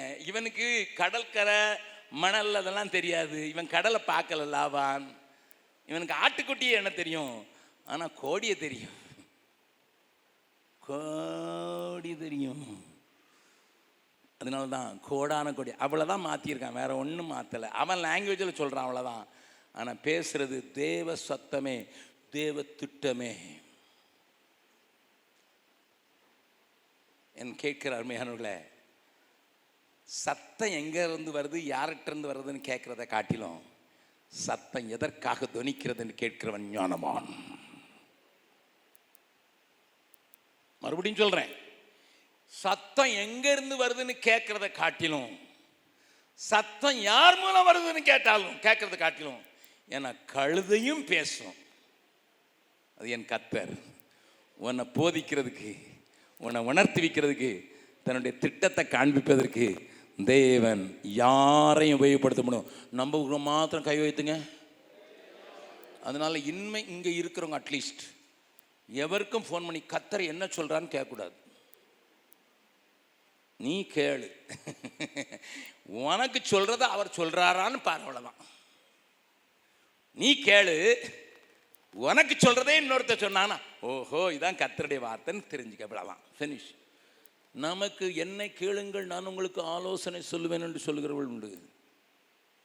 Forget about it we have deviated from the basics we are deviated from the foundation may the Lord have mercy on you தேவன் தன்னுடைய சபைக்கு தெளிவை தருவாராக தெளிவை தருவாராக. இப்போ பாருங்க இந்த வாழ்த்தை பெற்ற அந்த ரெபேக்கால கொஞ்சம் காட்டி கொடுத்துறேன். இந்த வாழ்த்தை பெற்ற இந்த ரெபேக்காள் எத்தனை வயசுல தெரியுமா? இந்த வாழ்த்தை பெற்றாள் நாங்கள் பைபிள் படித்தாதானே பிரதர் எங்களுக்கு எல்லாம் தெரியும். நான் உங்களுக்கு சொல்கிறேன் இதெல்லாம் நான் ஸ்டடி எடுத்து உங்களை ஆராய்ச்சிகளை கொண்டு போல. ரெபேக்காளுக்கு அப்பொழுது வயது பதிமூன்று. ஹலோ இப்போ தான் டீனேஜுக்குள்ளே பிரவேசிச்சிருக்கா. சைல்டு மேரேஜ் அன்னைக்கு இருந்துச்சு. மரியாளுக்கு கல்யாணம் ஆகும்போது பதினாறு. கன்னி மரியாளுக்கு கல்யாணம் பேசி நிச்சயதாமலம் முடிந்திருந்த போதும் இயேசு பிறந்த போது. அதாவது அதுக்கு முன்னால நிச்சயதாயத்தை ஆயிருந்தது. பதினஞ்சு வயசுல என்கேஜ்மெண்ட் முடிஞ்சிச்சு. பதினாறுல இயேசு பிறந்துட்டார். ஹலோ உங்களை பார்த்தா பைபிளே யாரும் சொல்லி கொடுக்காத மாதிரி இருக்குது. ரெபேக்காளுக்கு எத்தனை வயசு? பதிமூணு. ஆமாம் டீனேஜ் பிள்ளை. ஆனால் எப்படி வேலை செய்கிற பாருங்க. எப்படி குணத்தை பாருங்க. இந்த லாவானுக்கு தங்கச்சி. இவனை பிசுனாரி. பயங்கர பிசுனாரி. அவனுடைய கேரக்டரை கொடுத்து நான் பேசணும்னா நிறைய பேசலாம். ஒரே தாய் வயிற்றில் தான் பிறந்தாங்க. ஆனால் ரெபேக்கால் வித்தியாசமானவள். ஏனென்றால் முன் குறித்தவர் அவளை குறித்து ஒரு திட்டம் ஹலலூயா கடந்த கிறிஸ்மஸ் தினத்தன்று என்னுடைய சபையில் சிக்கரியா என்கிற இடத்துல நாங்கள் கூடுகிற சபையில் நான் கிறிஸ்மஸ் செய்திக்கு பேசும்போது இறுதியாக ஒரு ஆங்கில பாடலை என்னுடைய மக்களுக்கு நினைப்பூட்டினேன். அதை நீங்கள் யூடியூபில் கேட்கலாம். டான் மயன் அழகாக பாடியிருக்கிறார். அந்த டான் மயனுடைய பாட்டு மிகவும் நேர்த்தியானது. அதில் என்ன பாட்டு தெரியுமா? மேரி டிட் யூ நோ மரியாளே உனக்கு தெரியுமா? உன் கைகளிலே கொடுக்கப்பட்டிருக்கிற இந்த தேவ பாலன் தண்ணீரின் மேல் நடப்பார். தெரியுமா? உன் கையிலே கொடுக்கப்படுகிற தேவ பிள்ளை இந்த தண்ணீரின் மேல் நடக்கிறது மாத்திரம் அஞ்சு அப்பத்தை வச்சு ஐயாயிரம் பேர் பொசிப்பார் உனக்கு தெரியுமா? உன் கையில் கொடுக்கப்படுகிற பிள்ளை மேரி மரியாள் மரியாள் உனக்கு தெரியுமா? அவர்தான் இந்த உலக ரட்சகராக தன் உயிரையே கொடுக்க கொடுத்து எல்லாரையும் மீட்டுக் கொள்வார். உனக்கு தெரியுமா? Mary did you know did you know that your child is God son அதனால நீ கொஞ்சம் முத்தமிடுவ பாத்தியா? அப்போ ஆண்டவருக்கே முத்தமிடுற தெரியுமா Mary? What a beautiful song it is தெரியாது. பக்கத்தில் உங்கள் கையை பிடிச்சி சொல்லுங்க. உங்கள் கையில் இருக்க பிள்ளைய சொல்லுங்க சொல்லுங்க. இப்போ தான் குடும்பத்துக்கு வர்றேன். இவ்வளோ நேரம் இன்ட்ரொடக்ஷன்லாம் ஓடிக்கிட்டு இருக்கேன். உங்கள் உங்கள் கையில் இருக்கிற பிள்ளைய ஆண்டவர் எதற்காக உன் கையில் கொடுத்தாருன்னுட்டு தெரியுமா? பிரச்சனையே நமக்கு அதுதான் ஒன்றும் தெரியாது. If you know what kind of child has has given unto me you will not treat your child as you are treating now உங்களுக்கு மாத்திரம் உங்கள் கையில் இருக்கிற பிள்ளை எப்படி வரும்? தேவ திட்டத்தை எப்படி நிறைவேற்றும் தெரிஞ்சதுன்னா நீ உன் பிள்ளைகிட்ட நடந்துக்கிற மாதிரி நடந்துக்கிட மாட்ட. உன் பிள்ளைய போட்டு அடிக்கிற மாதிரி அடிக்க மாட்டேன் உன் பிள்ளைக்கு செல்லம் கொடுத்து கேட்குறதெல்லாம் வாங்கி கொடுக்க மாட்டேன் தொந்தரவு பண்ணுறான் பிரதர் தொந்தரவு பண்ணுறான் பிரதர் எதையாவது வாங்கி கொடு. இப்போ நம்ம பிள்ளைங்க எவ்வளோ ரூபாய்க்கு டாய் வாங்கி கொடுத்தாலும் தூக்கி அடிச்சிருவான். ஆனால் செல்ஃபோனை வாங்கி கொடுங்க. அவனுக்கு டவுன்லோட் அப்லோட் எல்லாம் தெரியும். முளைக்கிற வாண்டு எனக்கு பேரப்பிள்ளைகள் ஒம்பது இருக்கிறாங்க அதில் நாலு வயது பையன். தாத்தா. அவன் இங்கிலீஷில் தான் பேசுவான் என்கிட்ட. ஏன்னா அவனுக்கு ஸ்பீச் தெரப்பியில் இருந்ததுனால அவன்கிட்ட இங்கிலீஷ்லேயே பேசணும்னு ஒரு லாங்குவேஜ் பேசணுன்ட்டு அம்மா அப்பா நாங்கள்லாம் அவன்கிட்ட இங்கிலீஷில் பேசணும் தாத்தா this is not the way you don't understand எனக்கு நாலு வயசு. நான் சொன்னேன் I am also an engineer man your engineering doesn't work here ஏன் இன்ஜினியரிங் படித்த இன்ஜினியரிங்கில் இதுக்கு ஒர்க் பண்ணலையா? அவன் சொல்கிறான் நல்ல கவனிங்க. நமக்கு தெரியாது. நம்ம கையில் இருக்கிற பிள்ளைய தெரியாது. அதனால தான் அது கேட்குறதெல்லாம் வாங்கி கொடுக்கறதுக்கு பழக்கி வச்சுருக்கோம். அது மாதிரி தான் அதை முத்தமிடும்போது என் கண்ணே மணியேம்பிங்க. கண்ணும் மணியாய் அது மாறி போச்சுன்னா என்ன ஆகும்னு தெரியாது உங்களுக்கு. Listen God wants to fulfil his purpose in somebody who was just entering teenage. டீனேஜில் நுழைஞ்சிருக்கிற ஒரு மகளை தேவனுடைய கண்கள் காண்கிறது. ஏன்னா ஆபிரஹாமுக்கு கொடுத்த வாக்கை நிறைவேற்றுன்னா இவ்வளோ தூரத்தில் குறி சொல்கிறோம் வீட்டில் தான் இருக்குது இந்த பிள்ளை. அங்கேருந்து வேறு பிரித்து ஈசாக்குக்கு மனைவி ஆக்கணும். அவக்குள்ள சில நல்ல குணங்களை காண்கிறேன். என்ன குணம் தெரியுமா? எலியேசர் போய் தண்ணி தான் கொடுன்னு கேட்டேன். எனக்கு தண்ணி கொடுனா.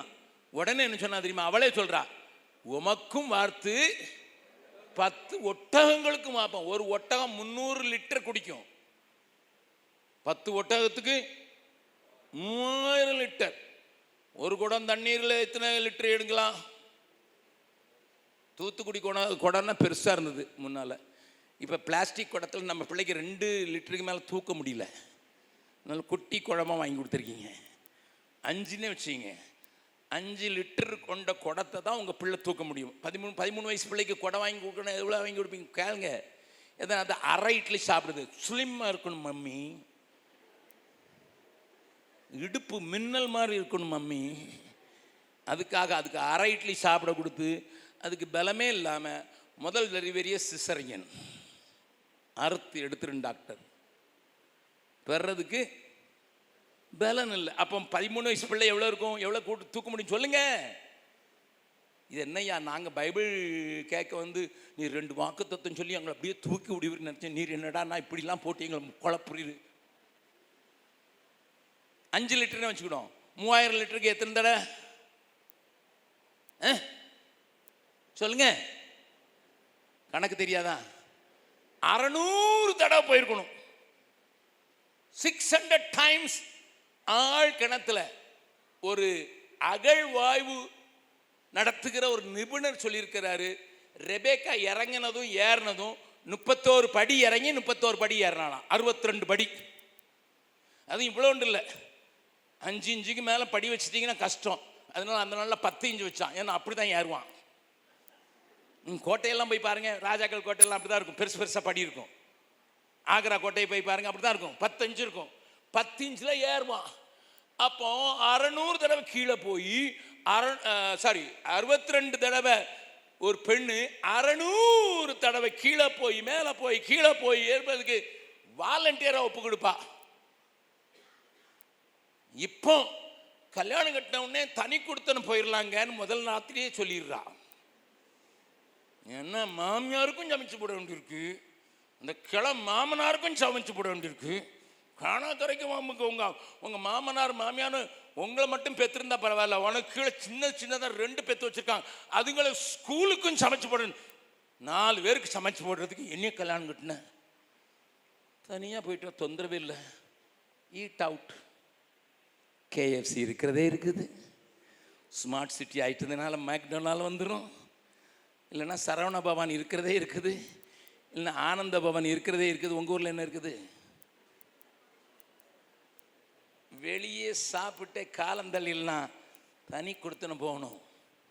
பக்கத்தில் உங்கள் கையை பிடிச்சுங்க உங்கள் வீட்டில் நடக்கிறது இவருக்கு இது எப்படி தெரியும்?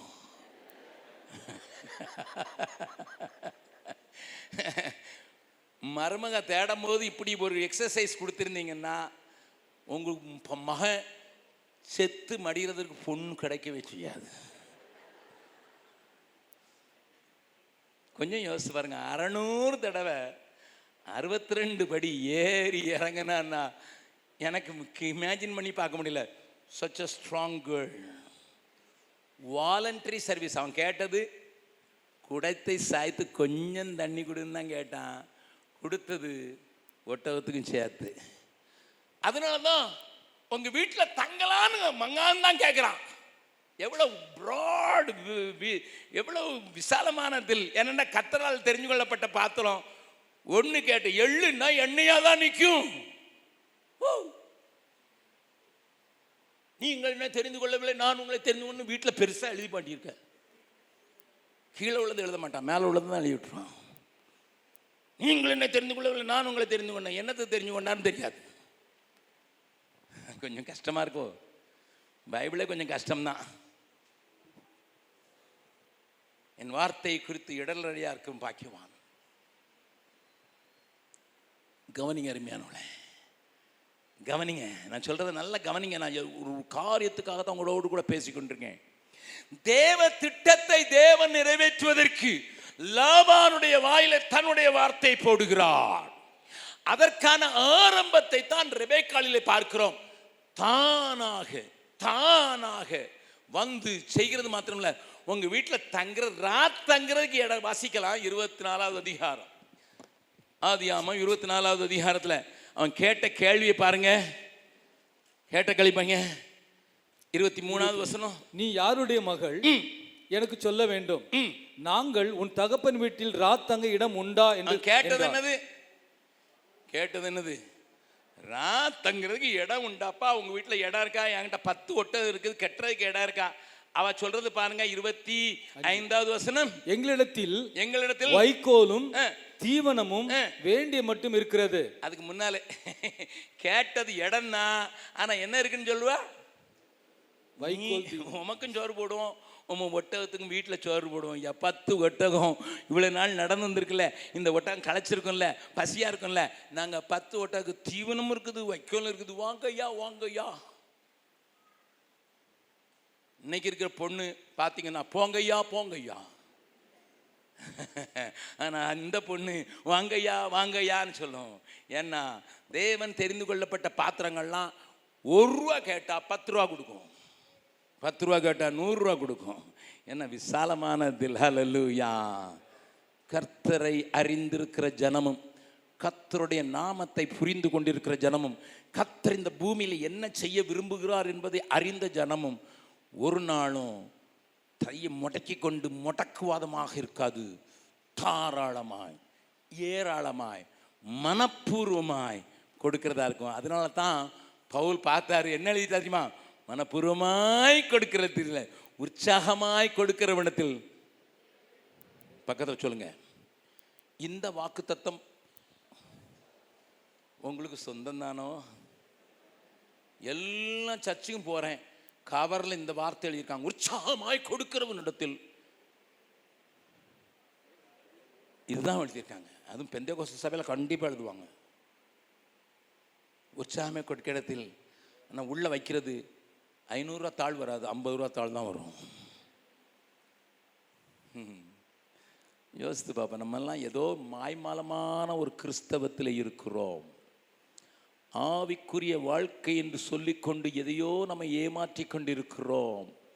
நம்மை மற்றவர்களும் ஏமாற வைத்து விட்டார்கள். ஊழியங்களும் ஊழியர்களும் கூட ஏமாற்றி விட்டார்கள்.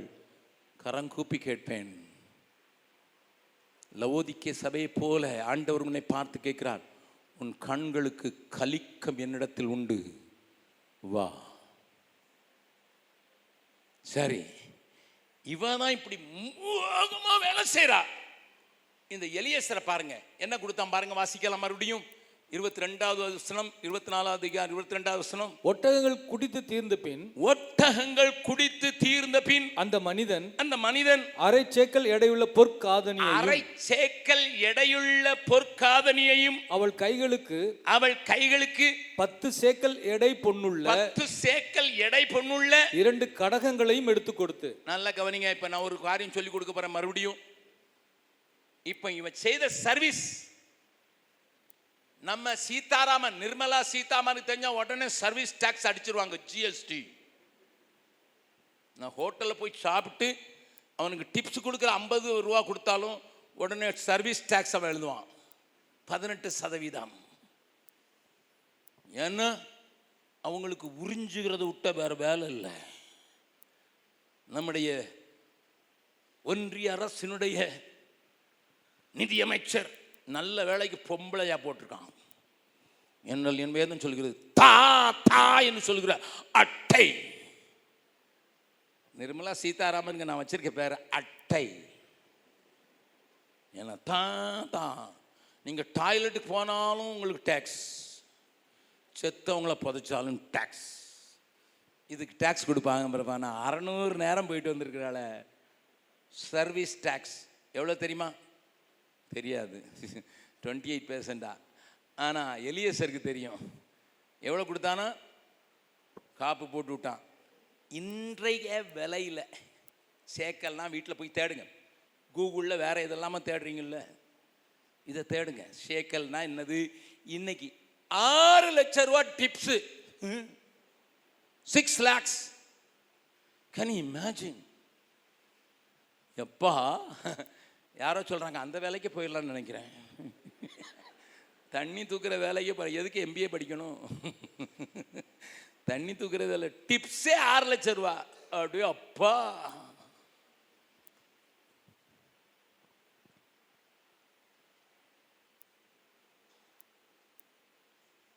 கிறிஸ்துவுக்காய் இழந்தவர் எவரும் தரித்திரரானதில்லை. ராஜ்யமேன்மை கை கஷ்டமடைந்தோ நஷ்டப்பட்டதில்லை கிறிஸ்துவுக்காய் இழந்தவர் எவரும் தரித்திரரானதில்லை. ராஜ்யமேன்மை கை கஷ்டமடைந்தோ நஷ்டப்பட்டதில்லை. இந்த பாட்டை எமிலன்னு எழுதினவர் போயிட்டாரு தூத்துக்குடிக்காரரு. கொஞ்சம் உறக்கம் தெளிகிறதுக்கு அவங்கள எழுப்பி விட்டு பாட விரும்புகிறேன் ஏன்னா இந்த பாட்டு அப்படிதான் அதுக்கு சூடு பிடிக்கும். எல்லாரும் எழுமி நின்று கரங்களை தட்டி பாடலாம் பைபிள் சேரில் சேர்ல வச்சுட்டு நல்லா தட்டி பாடுங்க பார்க்கலாம். ஒன் டூ த்ரீ ஸ்டார்ட் கிறிஸ்துவு இழந்தவர் எவர்? தரித்திரரானதில்லை. ராஜ்யமே மைக்கை கஷ்டமடைந்தோம். நஷ்டப்பட்டதில்லை. மறுபடியுமாக கிறிஸ்துவு தாய் இழந்தவர் எவரும்? தரித்திரரானதில்லை. ராஜ்யமே கஷ்டமடைந்தோ நஷ்டப்பட்டதில்லை. உறக்கம் தெளிவோம் உற்சாகம் கொள்வோம் உலகத்தின் இறுதி வரை. கல்வாரி தொனிதான் மழை மாறி பொழியும் நாள் வரை உழை உறக்கம் தேடிவோம் உற்சாகம் கொள்வோம். உலகத்தின் இறுதி வரை கல்வாரி தொனிதான் மழை மாறி பொழியும் நாள் வரை உழைத்திடுவோம். அச்சம் தவிப்போம் தைரியம் கொள்வோம். சரித்திரம் சாட்சி கூறும்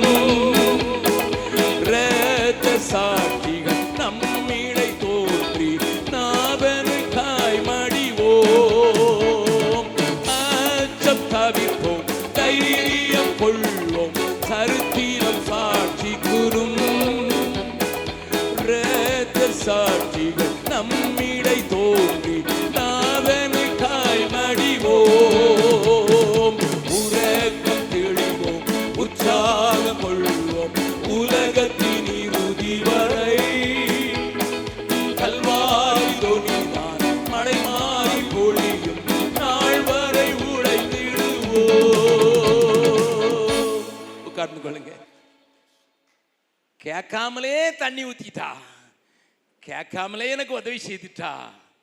நான் கொஞ்சம் தான் கேட்டேன். ஏராளமாக கொடுத்துட்டா. அதனால அவளுக்கு டிப்ஸ் முதல்ல கிடைச்ச டிப்ஸே சமீபத்தில் அம்பானி தன்னுடைய பேர குழந்தை ரெட்டை குழந்தை பிறந்துச்சு. அமெரிக்காவிலேருந்து வந்த அந்த பிள்ளைகளை வரவேற்கிறதுக்கு அம்பானியும் அவருடைய மனைவியும் போனாங்க. முகேஷ் அம்பானியோட மனையும் போகும்போது வெறுங்கையாக போகக்கூடாதுன்னுட்டு பேர பிள்ளைங்களை பார்க்கும்போது கொடுத்த காசு எவ்வளோன்னு உங்களுக்கு தெரியுமான்னு தெரில பேப்பரில் படிச்சிருப்பீங்க. முந்நூறு கிலோ தங்கம். தங்கமே தங்கம். இல்லை முந்நூறு கிலோ. எவ்வளோ வேல்யூ தெரியுமா? ஆயிரத்தி ஐநூறு கோடி. எத்தனை பேர் முகேஷ் அம்பானி வீட்டில் பேர பிள்ளைய பிறக்கிறதுக்கு வாஞ்சிக்கிறீர்கள்? யாரோ பின்னால் சொல்கிற கேட்கு எனக்கும் ஆண்டவர் நிற்கத மாதிரி மறுபடியும் அம்மா வயிற்றுக்குள்ளே போய் பிறக்கிறதுனா முகேஷ் அம்பானி பிஞ்சாதி வயிற்றுக்குள்ளே போய் பிறக்க விரும்புகிறேன்.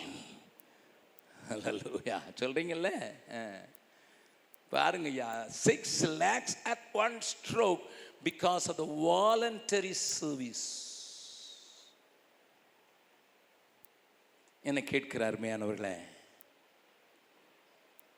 ரிபெக்காவில் தேவன் தெரிந்து கொண்டபடினால அவளை அறியாமலே ஒரு குணம் உருவாயிருந்தது. அவங்க அண்ணன் அக்கா மகன் யாரு? யாரு? யாக்கோபு. அவங்கிட்ட வேலை வாங்கணும்னு சொல்லி முதல் பொண்ணை காட்டி ஏழு வருஷம் வேலை வாங்கினோம் ஃப்ரீ சர்வீஸ் பொண்ணை காட்டி பொண்ணை காட்டி வாங்கிட்டான். இன்னொரு பண்ணை கொடுக்குறவனு இன்னொரு ஏழு வருஷம். பதினாலு வருஷம் ஃப்ரீ இப்போ யாக்கோ வந்து கேட்க மாமா மாமா நீர் உறவிலையும் மாமா பெஞ்சாதிகளை கொடுத்ததுனாலையும் மாமா. ஓ யாரோ சொல்கிறாங்க இதுதான் ஏன் கதை ஏன் அங்கே போட்டு அடிக்கிறீர்? இப்போ எனக்கு சம்பளம் ஃபிக்ஸ் பண்ணிடுங்க சேலரி ஃபிக்ஸ் பண்ணிடுங்க நான் இவ்வளோ நேரம் பெஞ்சாதிங்களை சம்பாதிச்சிட்டேன். இப்போ நான் என் பிள்ளைகளுக்கு சம்பாதிப்பது எப்பொழுது? அவன் சம்பளம் ஃபிக்ஸ் பண்ணியாச்சு. இந்த கதையெல்லாம் வீட்டில் போய் படிச்சிங்க. ஆதியாம படிங்க. படித்த பிறகு எத்தனை முறை சம்பளத்தை ட்ரா சேஞ்ச் பண்ணார் தெரியுமா? வாசிங்க. ஆ? இதெல்லாம் உங்களுக்கு நல்லா தெரியும். சம்பளம்னு வந்தாலே வாசித்துருவீங்களே முப்பத்தொன்று பது முப்பத்தொன்று ஏழு. ஆதி ஆமாம் முப்பத்தொன்று ஏழு. உங்கள் தகப்பனோ உங்கள் தகப்பனோ என்னை வஞ்சித்து ஓ அது இன்னும் இடையில இடம் ஒரு வார்த்தை இருக்குது. வெண் வஞ்சித்து. என் சம்பளத்தை பத்து முறை மாற்றினான் போதும் போதும் போதும். எத்தனை முறை? பத்து முறை மாத்துறதுக்கு காரணம் என்ன? இவருக்கு என்ன இவருக்கு என்ன இன்க்ரிமெண்ட் கொடுத்தாரா? வேலை பார்த்தா இன்க்ரிமெண்ட் உண்டு. வஞ்சித்து. வார்த்தை கவனிங்க. That means his salary was reduced. வஞ்சித்து வஞ்சித்து வஞ்சித்து. பத்து முறை உங்க அப்பா மா ஏமாத்தினாண்டி பத்து முறை சரி பெண்களை தேடி வந்தான்ல லாபான். பெண்களை தேடி ஐயோ என் பேர பிள்ளைங்களுக்கெல்லாம் கிஸ் கொடுக்க விடாம முத்தம் கொடுக்க விடாம நீ கூட்டிட்டு வந்துட்டா என் பிள்ளைங்களெல்லாம் நான் கள்ளி முத்தம் கொடுத்துருப்பேனே. அங்கே வந்து என்ன செஞ்சான்னு சொல்லிட்டு தெரியுமா? யாக்கோபிட்ட கேட்ட சொல்லுவான் யாக்கோபு. என் கூடாரமங்க தடவி பார்த்தீர அடேப்பா. பக்கத்தில் வந்து சொல்லுங்க. அண்ணன் தான் சொல்லுங்க சொல்லுங்க. அண்ணன் தான் தடவி பார்த்து எடுத்துகிட்டு போயிடுவான்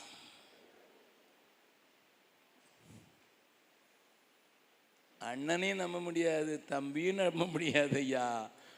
ஏன்னா இப்போ நமக்கு காசே தான் கடவுளப்பா. ஏ படையப்பா. காசே தான் கடவுள் அப்பா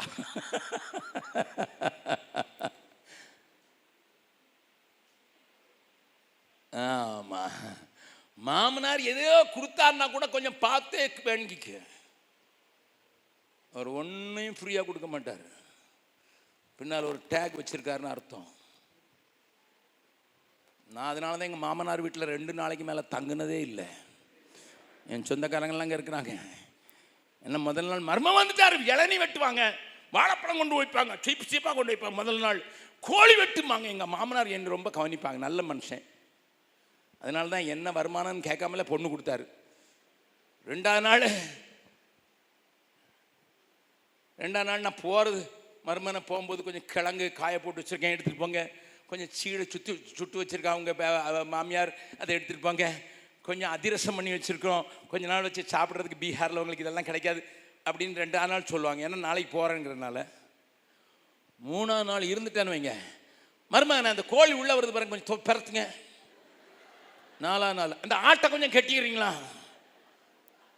அஞ்சாவது நாள் என்னையே கட்டி வச்சுருவாங்க. நான் இருக்கலை. மாமன் வீட்டில் போய் கொடாரம் போட்டீங்கன்னா உனக்கு இந்த கதை தான் நல்லா கவனிங்க ஐயா. நல்லா கவனிங்க. லாபம் சொந்த அண்ணன் வாழ்த்துறது மட்டும் மொத்தம். சகோதரியனு கோடோனோ கோடி பெருகுவாயாக. ஆனா பெருக்கத்தை தடுக்கிறதே இந்த ஆளு தான். அதுதான் சொல்ல வரேன். யாரா ஆசீர்வதிச்சா? தங்கச்சி ரெபேக்கால. ஆனா புடுங்கிறது யார்கிட்ட? தங்கச்சி மகங்கிட்ட பக்கத்தில் பக்கத்துல இருங்க பார்த்து சொல்லுங்க. யாராவது கோடான கோடி சொல்லுங்க சொல்லுங்க. கோடான கோடி பெருகுவாயாக சொன்னா நம்பிடாதீங்க கோடி போட்டுருவான். விளங்குதில்ல உங்களுக்கு கோடி போடுறதுன்னா என்னதுன்னுட்டு? தூத்துக்குடியில் அந்த பாஷை விளங்கணும் எப்படி இருக்கும்? கோடி போட்டுரும் உனக்கு. என்றா என் என் சங் என் ஞானவான் சாலமோன் சொல்கிறான். கத்தரின் ஆசீர்வாதமே ஐஸ்வர்யத்தை தரும். அதோடு கூட அந்த வேதனை கூட்டார். நம்புற மாத்திரம் பலத்த கரத்தோடு வாயை திறந்து ஒரு அலிலியோ சொல்லலாமா? கத்தரின் ஆசீர்வாதமே ஐஸ்வர்யத்தை தரும். அதோடு அவர் வேதனை? That is my God my father in law will do something else. My brother-in-law will do I know i know my god. I know அதனால தான் அடிக்கடி நான் பாடுகிற பாடல் கத்தரை நம்பியே ஜீவிப்போம். கவலை கஷ்டங்கள் தீந்திடும் கைவிடா காத்திடும் பரமனின் கரங்களை நாம் பற்றி கொள்வோம்.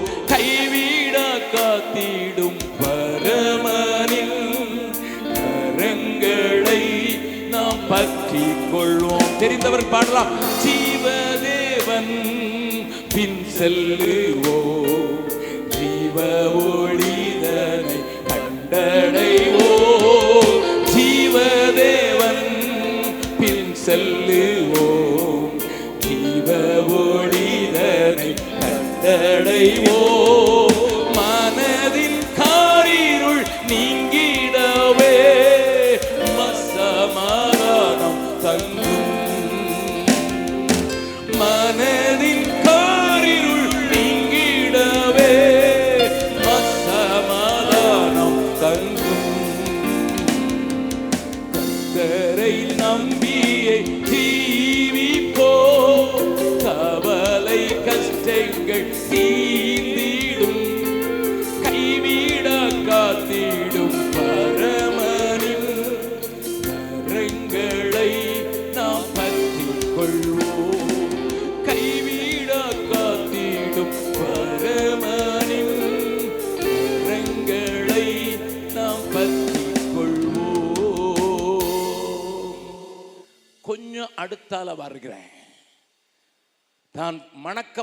பெண் யாருன்றே தெரியாமல் ஈசாக்கு ரெபேக்காளை தன் மனைவியாக சேர்த்து கொண்டு அவனை நேசித்தான் என்று சத்திய வேதம் சொல்கிறது. இட் இஸ் பிகாஸ் லிசன் பார்க்கவில்லை பொண்ணை பார்க்கல. இப்போ நம்ம பொண்ணோட பழகணும் ஒரு மாதம் டேட்டிங் அதுக்கு பிறகு கோட்டிங் அதுக்கு பிறகு சேட்டிங் ஃபேஸ்புக்கில் பார்க்கணும் அதுக்கு பிறகு ட்விட்டரில் பார்க்கணும் அது பிறகு வாய்ஸ்மெயிலில் பார்க்கணும் அது பிறகு வீடியோவில் பார்க்கணும். அப்படி பார்த்துட்டு கடைசியில் வேண்டான்னு சொல்லணும். அதுக்கு பிறகு அவனே நினச்சிக்கிட்டு இருக்கணும். உங்கள் ஊரில் நடக்கிறதா உங்கள் குடும்பத்தில் நடக்கிறதான் சொல்கிறேன் ஆனால் ஈசாக்கு ஒன்று தான் தெரியும். எனக்கு பொண்ணு பார்க்க போயிருக்காங்கன்னுட்டு ஜோம் பண்ண போக தெரியும். அவனுடைய டிஸ் அவனுடைய ஆவிக்குரிய வாழ்க்கையை டிஸ்டர்பே பண்ணலை என்ன வேதம் சொல்லுகிறது. தியானம் பண்ண போயிருந்தான். வாசிக்கலாமா? வாசிக்கலாம். இருபத்தி நாலாவது மறுபடியும் திருப்பிக் கொள்ளுங்க. ஆதியாமம் இருபத்தி நான்காவது அதிகாரம். அறுபத்தி மூன்றாவது வசனத்திலிருந்து வாசிக்கலாம். ஈசாக்கு ஈசாக்கு சாயங்கால வேளையில சாயங்கால வேளையில தியானம் பண்ண வெளியிலே போயிருந்து தியானம் பண்ண வெளியிலே போயிருந்து தன் கண்களை ஏறெடுத்து பார்த்தபோது தன் கண்களை ஏறெடுத்து பார்த்தபோது ஒட்டகங்கள் வர கண்டான். யாரு யாரை பார்க்கிறது? வசனத்தை பாருங்க. ரெபேக்காள் வருவதை இல்ல ஒட்டகங்களை பார்த்தான். ரெபேக்காலும் ரெபேக்காளும் தன் கண்களை ஏறெடுத்து தன் கண்களை ஏறெடுத்து ஈசாக்கை கண்டபோது ஈசை கண்டபோது ஊழியக்காரனை நோக்கி நல்லா கவனிங்க. இப்போ பயங்கர துரு துரு ரெபிக்காள் இருக்காளே அவளுக்கு இதுதான் தெரியணும். என்ன சொல்றான் ஊழியக்காரன் நோக்கி? அங்கே. வெளியிலே. நமக்கு எதிராக நடந்து வருகிற. அந்த மனிதன் யார் என்று கேட்டாள். நல்லா கவனிங்க. பொண்ணு. இவளுக்கும் தெரியாது மாப்பிள்ளை யாருன்னுட்டு. வீட்டை விட்டாச்சு எல்லாத்தையும் விட்டாச்சு. பார்த்துக்கிட்டே வரா. நாற்பது எத்தனை வயசு தெரியுமா அவனுக்கு? நாற்பது நாற்பது வயசுக்காரனுக்கு இவளுக்கு எத்தனை வயசு? பதிமூணு. பக்கத்தில் கை பிடிச்சவங்க. பதிமூணு வயசு ஆனாலும் அது டீனேஜுங்கிறதுனால நாற்பது வயசு உள்ளவனையும் பார்க்கும்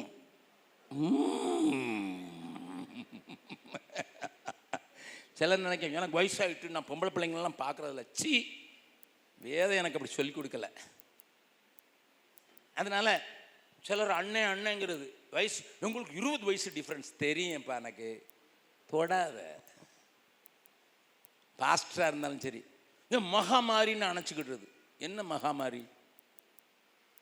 பதிமூணு வயசு ரெபேக்காளுக்கு கண்ணு துருவி போகுது. அங்கே ஒரு மனுஷன் வரான் பாருங்க நாற்பது வயசு. நாற்பது வயசு ஆள் எப்படி இருப்பான்னு உங்களுக்கு தெரியும். ஹலோ யாரோ சொல்கிறாங்க எனக்கு முப்பத்தி ஏழு தான் ஆகுது கல்யாணம் ஆகலை பிரதர் இந்த கூட்டத்தில் வந்து இருக்கிற பதிமூணு நான் பார்க்கலாமா? பார். அடி வாங்கினா என்கிட்ட வராத.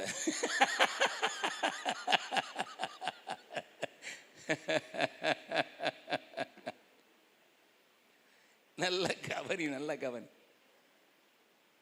இவ துரு திருன்னு பார்த்துட்டே இருக்கா பார்த்துட்டு கேட்குறான் இங்க எழுதியிருக்கு அவள் யாருன்னு கேட்டாள் நான் இப்படி தாங்க அவர் தான் மாப்பிள்ள அப்படியா?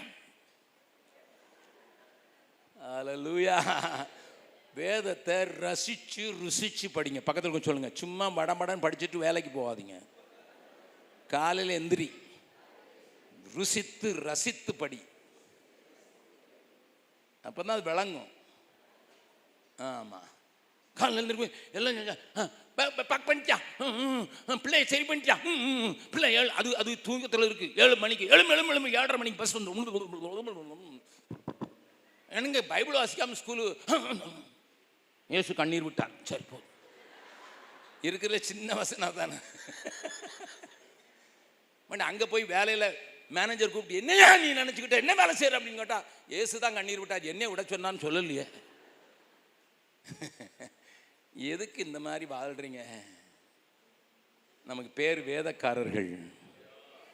திருநெல்வேலி தூத்துக்குடி மாவட்டங்களுக்கான எப்பொழுதும் ஆண்டவர் சோத்தரிக்கிறது வழக்கம். நமக்கு அயல் மதத்தினவர் கொடுத்த பேர் வேதக்காரர்கள். லெட் பி வேதக்காரர்களாகவே இருப்போம். என் தாய் எப்பொழுதும் நினைக்க நான் ஆண்டு ரொம்ப சோத்திரிக்கிறது இருக்கும் சின்ன பையனாக இருக்கும்போது எனக்கு விளங்கலை. மூன்றரை வயசுலேருந்து சொல்லி கொடுத்து கொட்டு போட்டு கொட்டு போட்டு படித்தாதான் காப்பி படித்தாதான் காப்பி. நான் இதை சொல்லியிருப்பேன் நான் சொல்கிறது நல்லதுன்னு நினைக்கிறேன். செவன்த் ஸ்டாண்டர்ட் நான் படிக்கும்போது தலையிலிருந்து மா கால் வரைக்கும் அம்மா போட்டுடுச்சு. கண் கூட தெரியா திறக்க முடியாது. ஒரு என்னைய மணலில் கடத்தி வாழை இலை போட்டு அதில் படுக்க வச்சுருந்தாங்க. ஏன்னா படுக்கையில் படுக்க முடியாது. அப்படி பாயில் படுக்க முடியாது. மணல் எங்கள் வீட்டுக்கு பின்னால் தேரி மணல் இருந்தது. அதை கொண்டு வந்து போட்டு அதில் வாழை போட்டு அதில் படுக்க வச்சுருந்தாங்க. அவ்வளவு ஒரு நாள் எந்திரிச்சு சொன்னேம்மா ரொம்ப பசிக்குமான்னு சொல்லும்போது எங்கள் அம்மா கேட்டாங்க பைபிள் வாசியாடா இன்னும் வாசிக்கலன்னா காப்பி கிடையாது. என் தாய்க்காக நான் ஆண்டவருக்கு நன்றி செலுத்துகிறேன். அன்னைக்கு படிக்க வச்சதுனால தான் எனக்கு இன்னைக்கு வேதம் அவ்வளோ ருசியாக இருக்குது. எழுபத்தாறா நாள் ருசியாக இருக்கிறது காரணம் அன்னைக்கு அப்படி கண்டிப்பாக நடந்துக்கணும். இன்னைக்கு நம்ம பிள்ளைக்கு பாடமே படிக்கிறதுக்கு அவனுக்கு நேரம் இல்லை பா பிரதர் பாஸ்டர் பாஸ்டர் இவ்வளோ இவ்வளோ கெட்ட தூக்கிட்டு போனிருக்கா. அதுக்கே நேரம் இல்லை. பைபிள் படிக்கிறது. உன் பிள்ளைக்கு பைபிள் படிக்கிற நேரம் இல்லைன்னா நீ நாளைக்கு நிறைய காரியங்களை மறக்க வேண்டி வந்துடும் தியானம் பண்ண போயிருக்கிறான் ஈசாக்கு. எப்படிப்பட்ட பொண்ணை தருவீரோ ஆண்டவரே? ஒன்று மட்டும் தெரியும். என்னை அழைத்து என்னை தகப்பனுடைய கைகளினாலே நான் பலியாக செலுத்தப்படுவதற்கு பலிபீடத்தில் இருக்கும்போது நீங்கள் சொன்ன வார்த்தை இருக்குதே. சொன்ன வார்த்தை என்ன சொன்னீங்க? உன் சந்ததி பகைஞருடைய வாசலை சுதந்திரிக்கும். I will leave up to that I expect a girl who will fulfil your heart desire எனக்கு வரப்போகிற மனைவி நீங்கள் நீங்கள் என்ன குறித்து ஒரு திட்டம் வச்சுருக்கீங்களே அதை இணைச்சி அதற்கு உகந்து எப்படிப்பட்ட சந்ததியை உருவாக்கணும்? பகைஞர்களை அழுத்தி வெற்றி கொண்டு உலகத்திற்கு ஆசீர்வாதமாக இருக்க பிள்ளைகளை பெற்றுத்தருகிறவளாக இருக்க வேண்டும். அதனால தான் ஜெபம் பண்ண போயிருந்தான். ரெபேக்கா கேட்குற அந்த யார் மனுஷன்? அவளுக்கு ஆண்டவரை தெரியாது. ஏன்னா ஆண்டவர் தெரிஞ்ச குடும்பத்தில் பிறக்கலை. அதனால தான் தெரியாத தன்னுடைய காட்டிலும் பல வயது குறைந்த ரெபேக்காளை கொண்டு வந்து உச்சரித்த போது அந்த வசனம் சொல்லுது வாசிக்கலாம்? தொடர்ந்து வாசிங்க. நாலு. அவர்தான் என் எஜமான் என்று ஊழியக்காரன் சொன்னான். அப்பொழுது அவள் ஒட்டகத்தை விட்டு இறங்கி முக்காடிட்டு கொண்டாள். ஊழியக்காரன் தான் செய்த சகல காரியங்களையும் ஈசாக்குக்கு விவரித்து சொன்னான். அப்பொழுது ஈசாக்கு ரெபேக்காளை தன் தாய் சாராளுடைய கூடாரத்துக்கு அழைத்து கொண்டு போய் அவளை தனக்கு மனைவியாக்கி கொண்டு அவளை நேசித்தான். போதும் போதும் நல்ல கவனிங்க அப்பொழுது என்கிற வார்த்தை எல்லாம் வேதத்தில் வரும்போது நல்ல கவனமாக இருக்கணும் எப்பொழுது? முன்னாள் வருஷம் அறுபத்தாறாம் மறுபடியும் வாசிங்க ஊழியக்காரன் ஊழியக்காரன் தான் செய்த சகல காரியங்களையும் தான் செய்த சகல காரியங்களையும் ஈசாக்குக்கு விவரித்து சொன்னான். யாருக்கு சொல்லியிருக்கணும்? He must have reported to whom Abraham Abraham தான் சொன்னான். பொண்ணு வந்தா கூட்டு வரணும் அப்படின்னு இன்ஸ்ட்ரக்ஷன் கொடுத்தா யாரு? ஈசாக்கு அதில் இன்டர்ஃபியர் பண்ணவே இல்லை. Please no instruction instruction to Eliezer from Isaac no எங்கள் அப்பா ஏதாவது சொல்லிடுவாருடா நீங்கள் என்ன கொஞ்சம் பார்த்து கூட்டிட்டு வாங்க. என்ன தெரியுதா? மூக்கு முடியுமா? கிட்டார் போடுற மாதிரி. என் ஹைட்டுக்கு தகுந்தால? அந்த சைடில் செங்கல் பிடுங்குற வேலைலாம் செய்யலை. வெரி கேர்ஃபுல் இப்போ எலியேசர் வந்து யார்கிட்ட சொல்லியிருக்கணும்? ஆபரம் சொல்லிக்கணும் நீ சொன்ன மாதிரியே நான் கூட்டேன் இப்படிலாம் நடந்துச்சு. ஆண்டவர் அனுப்பிட்டார். ஆனால் யார்கிட்ட சொல்லுகிறான்? ஏன் ஏமா வாழ போறது அவன் தான் அவன்கிட்ட கேளு. அவனுக்கு சொல்லு. அப்பா சொல்ற கெட்டு. அப்படிலாம் கிடையாது. உன் பிள்ளைக்கு மாப்பிள்ளை பொண்ணு பார்க்குறியா? பாரு நீ பாரு. உன் இஷ்டப்படிலாம் பாரு.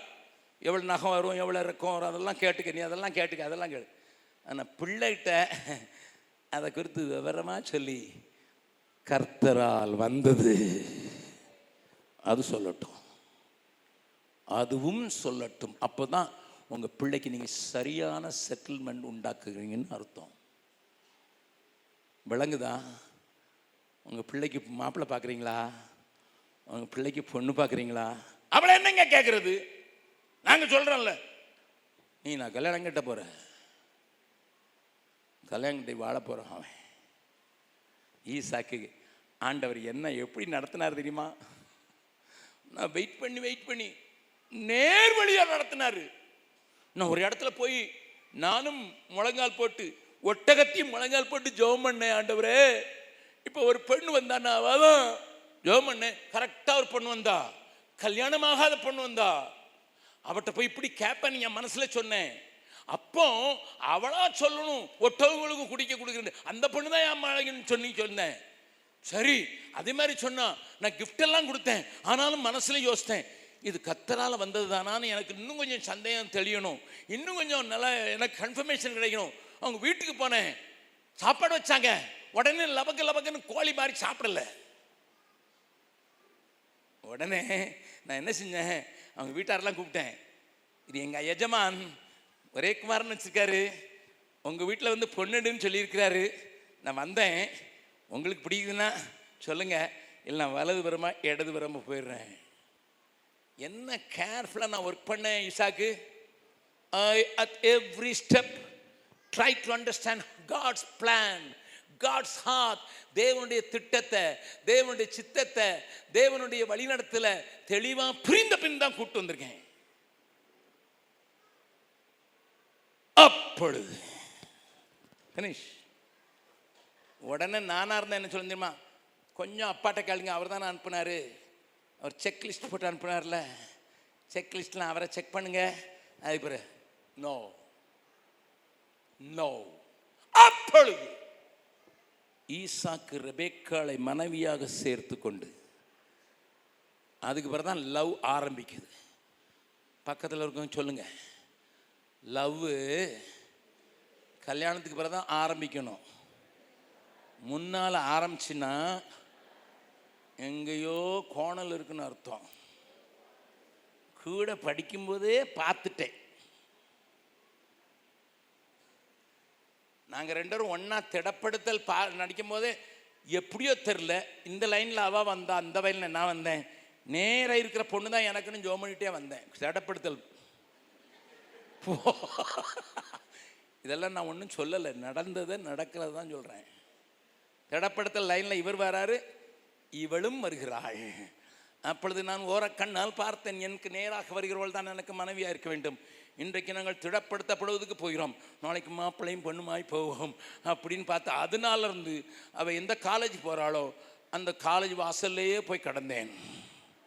லிசன் சார் மனைவியாக்கி கொண்டு நேசிக்கிற நேசம் இருபது வருஷம் பிள்ளை இல்லை. டுவெண்ட்டி இயர்ஸ் கவலை இல்லை. அப்பான்னா ஒரு ஆகாரம் சேர்த்துக்கிட முடியும். பிள்ளை இல்லைன்னா ராகேலே கொடுப்பா. நான் இல்லைன்னா வேலைக்காரி. ஆபிரகாம் தேவ சத்தத்தை கேட்கிற தேவன் நேசிக்கிற மனிதன் தேவனுக்கு சிநேகிதன். அவனே ஆகாரம் கொடுத்தா ஓகே. இருபது வருஷமா பிள்ளை இல்லை கவலை இல்லை. ஏனென்றால் சொல்லியிருக்கிறார் உன் சந்ததி. கரங்களை தட்டி ஆண்டவர் மேம்படுத்தலாமா? சொல்லியிருக்கிறார். சொல்லியிருக்கிறார். ஏன்னா மனைவியான உடனே ஈசாக்கு சொல்லியிருப்பான் தெரியுமா எங்கள் அப்பா என்னை கொண்டு கொண்டு வைக்க போனாரு. அங்கேருந்து வானத்தில் தேவன் எங்கள் அப்பா கூட பேசினார். எங்கள் அப்பா தேவ சத்தம் கேட்டார். என்ன தெரியுமா பேசினார்? எனக்கும் கேட்டுச்சு. பிள்ளையாண்டன் மேல் கைப்படாத இல்லைன்னா நான் உனக்கு மாப்பிள்ளையாக கிடச்சிருக்க மாட்டேன். அவர் சொன்னார் கேட்டேன்.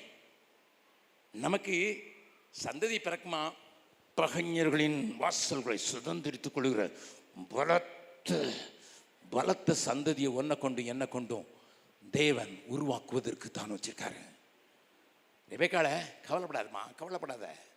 தருவார் எங்கள் அப்பா அம்மாவுக்கு நூறு வயசில் எங்கள் அப்பா எங்கள் அம்மாவுக்கு தொண்ணூறு வயசில் கொடுக்கலையா? தருவார்டா. இன்னொரு பெண்ணு வேண்டாம் எனக்கு. இன்னொருத்து மேலே கண்ணு போகாது. பிள்ளை இல்லைன்னு இன்னொருத்தி மேலே கண்ணு போகுது. ஒரு வருஷம் ரெண்டு வருஷம் இல்லையா? இருபது வருஷம்.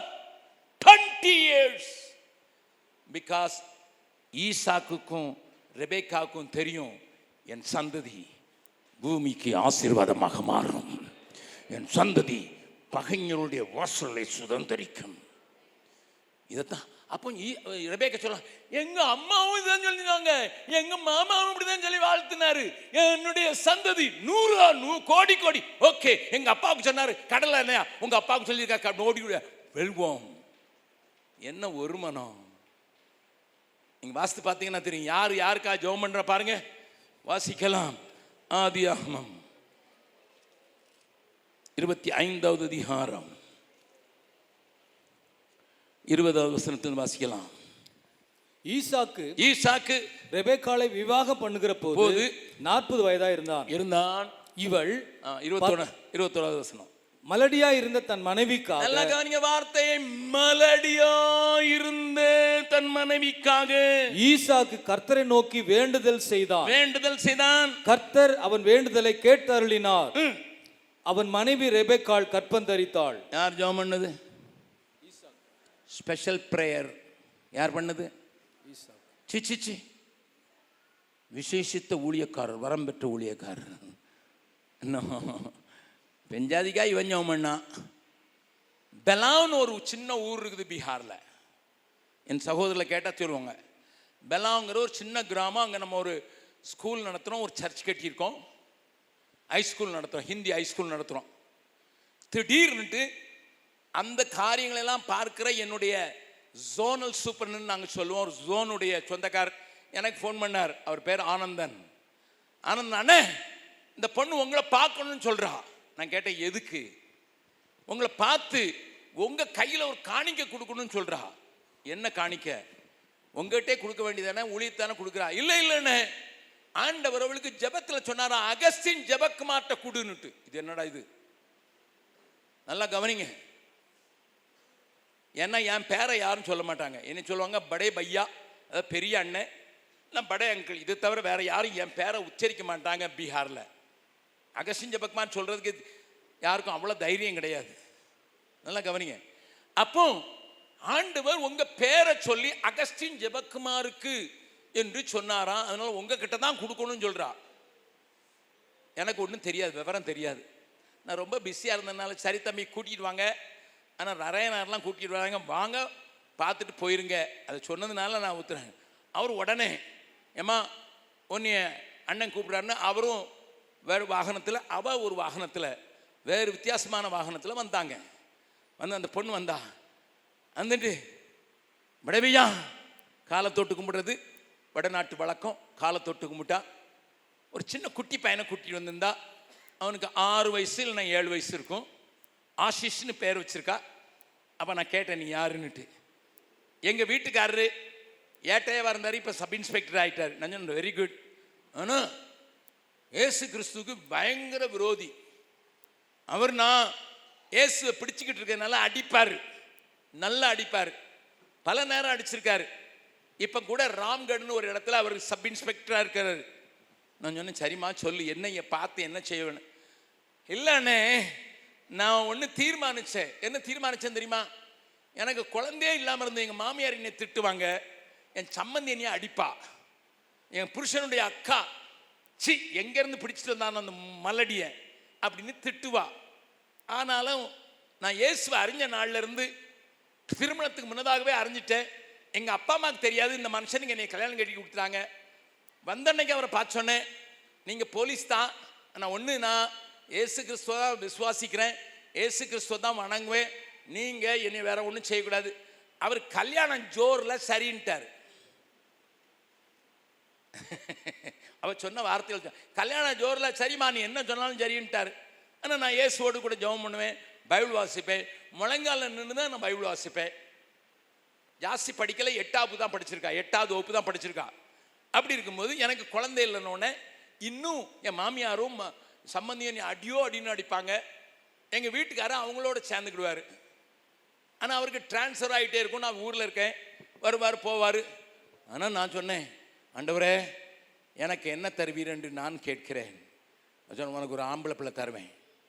ஆண்டவர் சொன்னதை பிடிச்சிக்கிட்டு நான் ஒரு வருஷம் ஜெபிக்கல. பதினெட்டு வருஷம் ஜெபிச்சேன். எயிட்டீன் இயர்ஸ் நீங்க சொல்லியிருக்கீங்க நீங்க செய்வீங்க. போன வாரம் கூட ஒரு கப்பலை பார்த்தேன். ஜோம் பண்ணுங்க அங்கிள் நாங்கள் என்னன்னு சொன்னேன். நாங்கள் ரொம்ப தாகமாக இருக்கிறோம். என்ன இருக்குன்னு கேட்டேன். ஒரு பிள்ளை வேணும். கல்யாணமாகி எவ்வளோ நாள் எவ்வளோ ஆச்சு இருபது மாதம் ஆச்சு. நான் சொன்னேன் இரு. இவ்வளோ அவசரப்படாதப்பா. கொஞ்சம் புரிஞ்சு கொள்றதுக்கு ஆண்டு விட்டுருக்காரு. இப்போ இருபது மாதத்தில் இல்லைன்னா அடுத்த மாதம் கல்யாணம் ஆகி அடுத்த மாதத்தில் குழந்தை எதிர்பார்க்கிற உலகத்தில் ஒரு கிராமத்து பெண் இயேசு விசுவாசத்தினால பதினேழு வருஷம் வெயிட் பண்ணுறா கர்ப்பவதி ஆனால் குழந்தை பிறந்தது ஆஷிஷ்னு பேர் வச்சா ஆசீர்வாதங்கிற ஹிந்தியில் ஆஷிஷ்னு சொல்லுவாங்க. ஆஷிஷ்னு பேர் வச்சா பிள்ளை வளர்ந்தது பிறந்த அன்னைக்கு தீர்மானம் பண்ணா. என்னை ஆண்டவர் ஆசீர்வச்சிருக்காரு. நான் கொஞ்சம் கொஞ்சமாக என்னால் முடிஞ்சது. அடிக்கிற கணவன் காசு ஜாஸ்தி தரமாட்டான். அதில் மிச்சம் பிடிச்சி மிச்சம் பிடிச்சி நான் கொஞ்சம் பணம் சேர்த்துருக்கேன். அதை யாருக்கு கொடுக்கணும் ஆண்டவரேன்னு ஜோம் பண்ணும்போது சத்தம் எனக்கு தெளிவாக கேட்டது. அகஸ்டின் ஜெபக்குமார் இடத்துல அவர் சொந்த செலவுக்கு செய் அப்படின்னு ஆண்டவர் சொன்னார். நல்லா கவனிங்க. ஏதோ உங்களை மந்திரம் போடுறதுக்கு அல்ல ஆண்டவர் நடப்பிக்கிற கிரியலுக்காக சொல்கிறேன் அவன் வந்து என் பிள்ளைக்கு ஜோம் பண்ணுங்க எனக்கு ஜோம் பண்ணுங்கன்னு சொன்னதோடு மாத்திரமல்ல. அவள் கொடுத்தது ஒரு லட்சத்து இருபதாயிரம் ரூபாய். நான் சொன்னேன் தம் மகளை எனக்கு வேண்டியதில்லை. எனக்கு வேண்டியதெல்லாம் உண்ண உணவு போடுறதுக்கு சட்டை. ஜெம்ஸில் இருக்கிற வீட்டுக்கு நான் வாடகை கொடுக்கறதுக்கு வாடகை. நான் எலக்ட்ரிசிட்டியை யூஸ் பண்ணால் எலக்ட்ரிசிட்டிக்கு நான் ஜெம்ஸுக்கு பே பண்ணோம். நான் போக வரதெல்லாம் ஜெம்ஸ் பார்த்துக்கிடுது. ஜெம்ஸ் எனக்கு சம்பளம் கொடுக்காதுமா? ஆனால் கத்தர் பட்னியை போடலடா. மகமாக இருந்தனால அப்படி சொன்னேன். அவள் சொன்னால் எனக்கு தெரியாது. ஆண்டவர் உங்கள் பேர் எனக்கு தெரியாது. படே பையான் தான் எனக்கு தெரியும். உங்களை நாலு கன்வென்ஷனில் பார்த்துருக்கேன். மூணு எங்கள் ஊரில் வந்திருக்கும் போது பார்த்துருக்கேன். ஏழு தடவை தான் பார்த்துருக்கேன். உங்கள் முழு பேர் எனக்கு தெரியாது. ஆனால் நான் ஜெபம் பண்ணும்போது அகஸ்டின் ஜெபக்குமாருக்கு கொடுனதுனால எங்கள் பாஸ்டர்கிட்ட கேட்டு எங்கள் பாஸ்டர் மூலம் ஜோனல் சூப்பர்னை கேட்டு உங்களை பார்க்க வந்திருக்கேன். நான் கொடுக்க போகிறேன்னு சொன்னேன் எங்கள் மாமியாரும் இருபதாயிரம் கொடுத்துருக்காங்க. ஆக மாமியார் அடித்த மாமியாரும் இருபதாயிரம் கொடுத்துருக்காங்க. ஒரு தேவ மனுஷனை பார்க்க போகிற அவர் கொண்டு கொடுத்துருன்னு சொல்லி கொடுத்துருக்காங்க. ஒரு லட்சத்து நாற்பத்தாயிரம் அப்படியே கசங்கின நோட்டெல்லாம் சேர்த்து ஒரு பையில் பிளாஸ்டிக் பையில் போட்டு கொடுத்தாலே பார்க்கணும். என் கண்களில் கண்ணீர் ஒடிச்சு ஆண்டவரை நம்புகிறவர்கள் எத்தனையாய் உறுதியாய் பற்றி கொண்டவர்கள் என்ன கஷ்டம் வந்தாலும் உறுதியாய் பிடித்து கொள்கிற அந்த மகளுடைய காட்சி. ஆனால் நானும் என் மனைவியும் என் மனைவிட்ட போய் சொன்னேன் நாங்கள் அந்த காசை என்ன செய்தோங்கிறத நான் உங்களுக்கு சொல்கிறேன் என்னுடைய உடன் ஊழியக்காரர்கள் இந்த வச்சிருக்கிறார் என்னுடைய பிரதர் எமர்சன் அவரை வச்சுக்கிட்டே நான் சொல்கிறேன் என்னுடைய ஊழியக்காரர்கள் இன்னும் ஆண்டவருக்கு வேகமாக ஓடணும்னு சொல்லி டிவோட்டீஸ் ஆர் டிசைப்பிள் அல்லது பக்த கூட்டமா சீஷ கூட்டமா என்று என்னுடைய நண்பர் ஒருவர் இலங்கையில் இருக்கிற ஒரு புஸ்தகம் எழுதியிருக்கிறார். அது எல்லாருக்கும் காப்பி வாங்கி தமிழில் இல்லை ஹிந்தியில் அது டிரான்ஸ்லேட் பண்ணியிருக்கேன். ஹிந்தியில் வாங்கி அவ கொடுத்த பணத்தை எல்லா ஊழியக்காரர்களும் கொடுத்து அந்த புஸ்தகத்தின் பேரில் ஒரு பரீட்சை எழுதணும்னு வச்சுட்டேன். பக்த கூட்டங்கள் நமக்கு வேண்டாம். சீச கூட்டங்கள் வேணும்னு நீங்கள் உங்கள் பிள்ளைங்களுக்கு பற்றுக்கொள்ளுங்கன்னு அதை கொடுத்தேன். நான் அதில் ஒரு காசும் தொடலை. ஏன் தெரியுமா? அது கண்ணீரில் விதைக்கப்பட்ட விதை. நல்லா கவனிங்க. நான் என் சாட்சி சொல்கிறது காரணம் உங்களை தட்டி விடுறதுக்கு அல்ல. ஒரு ஏழை பெண்ணுடைய விசுவாசம். அதனால தான் நம்ம தைரியமாக பாட முடியும். என்ன பாடுகிறோம்? என்ன வந்தாலும் நம்புவேன். என்னை சமீட்பரை யார் கைவிட்டாலும் பின் செல்வேன். எனது இயேசுவை.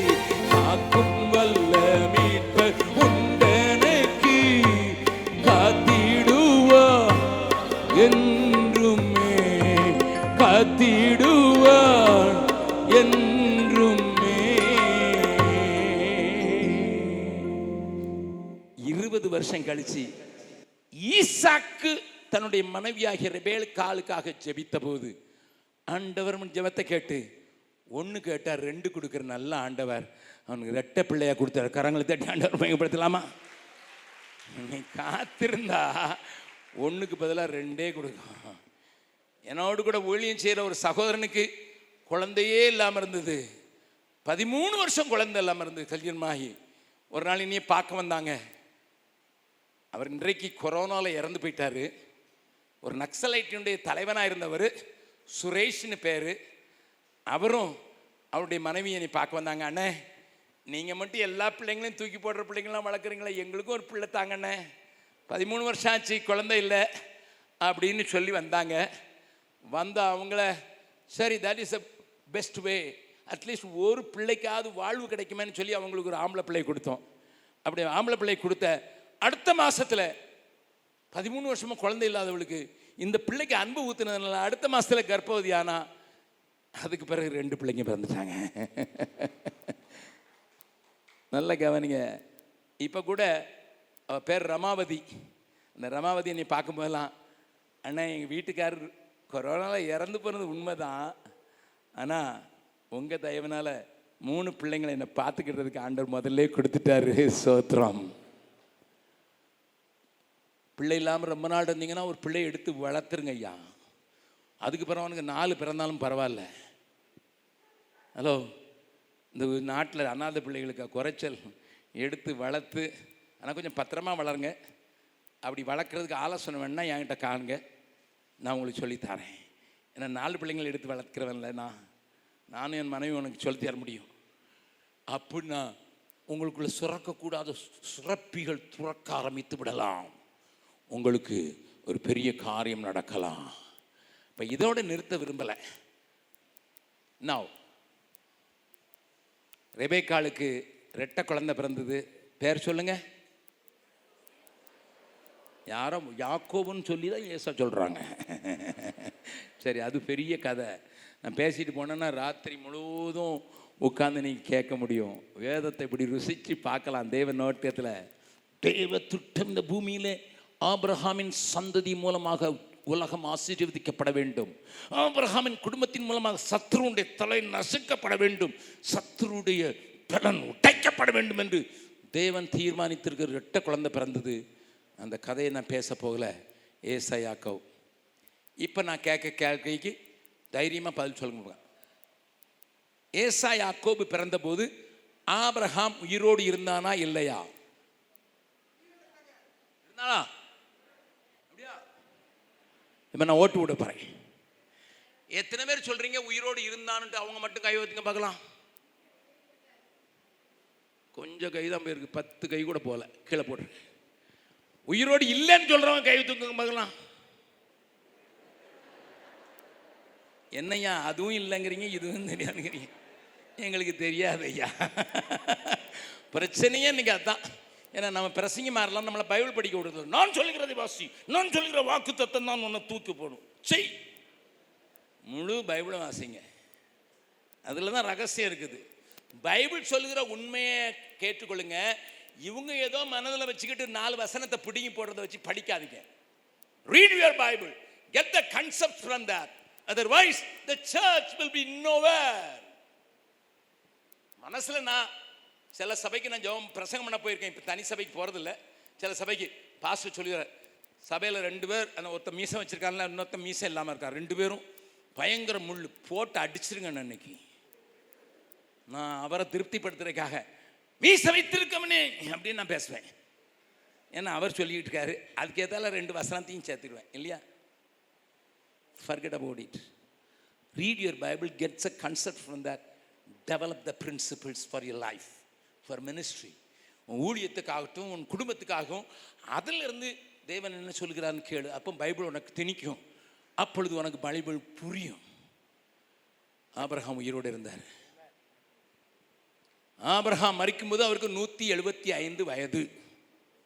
எங்கே போட்டிருக்குது? வாசிங்க. இருபத்தைந்தாவது அதிகாரம் ஏழாவது வசனம். ஆபிரகாம் ஆபிரகாம் உயிரோடு இருந்த ஆயுசு நாட்கள் உயிரோடு இருந்த ஆயுசு நாட்கள் நூற்று எழுபத்தைந்து வருஷம். ஓஹோ. ஒன் செவன்டி ஃபைவ் ஈசா யாக்கோபு சாரி ஏசா யாக்கோபு பிறக்கும்போது ஆபிரகாமுக்கு எத்தனை வயசு? நூறு வயசுல பிறந்தான் நாற்பது வயசுல கல்யாணம் ஆச்சு இருபது வயசுக்கு பிள்ளை இல்லாம இருந்தாங்க. எத்தனை வயசு ஆபிரகாமுக்கு? நூற்றி அறுபது இப்போ பிள்ளைங்களுக்கு எத்தனை வயசு? ஆபிரகாம் சாகும்போது? பதினஞ்சா? சரி. பக்கத்தில் சொல்லுங்க. பைபிளில் இதெல்லாம் எழுதியிருக்கா? கேளுங்க கேளுங்க. பைபிளில் இதெல்லாம் எழுதியிருக்கா? எழுதியிருக்கு எழுதியிருக்கு. இப்போ ஆப்ரஹாமுக்கும் ஈசா யாக்கோபுக்கும் என்னையா தொடர்பு? ஏசா யாக்கோபுக்கு. எங்கேயாவது கூப்பிட்டு பேசினானா? எங்கேயாவது கான்வர்சேஷன் பேசினானா? ஒன்றும் கிடையாது. ஒன்றும் கிடையாது. ரெக்கார்டில் இல்லை. பைபிளில் இல்லை. நல்லா கவனிங்க. இன்னைக்கு நேயகருடைய பிரச்சனையை சொல்ல போறேன். பேர பிள்ளைகளை பார்க்கணுண்டு தேவ சித்தத்தை விட்டவர்கள் உண்டு. பேர பிள்ளைங்களை பார்க்கணும்னு சொல்லிட்டு தேவனுக்காக செய்த வேலை நிறுத்தினவர்கள் உண்டு.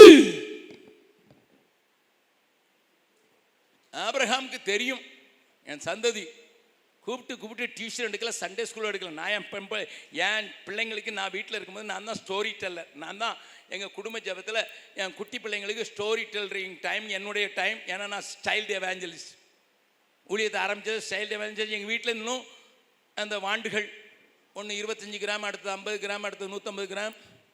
எல்லாத்தையும் கரைச்சி நினைக்குது நான் தான் கதை சொல்கிறேன் இன்டர்நேஷ்னல் ப்ரீச்சர் தான் பட் என் பேர பிள்ளைங்களுக்கு நான் சொல்கிறேன் it is not an application it is not a responsibility அது தேவையும் இல்லை அது என்னுடைய பொறுப்பும் அல்ல. ஆனால் நான் செய்கிறேன் அன்பின் நிமித்தமாக பாசத்து நிமித்தமாக. பட் நம்ம பேர பிள்ளைங்களை குறித்து தான் அவ்வளோ கவலை. அப்படியே அப்பா பக்கத்தில் சொல்லுங்க. உன் பிள்ளைக்கு மாத்திரம் சொல்லுங்க.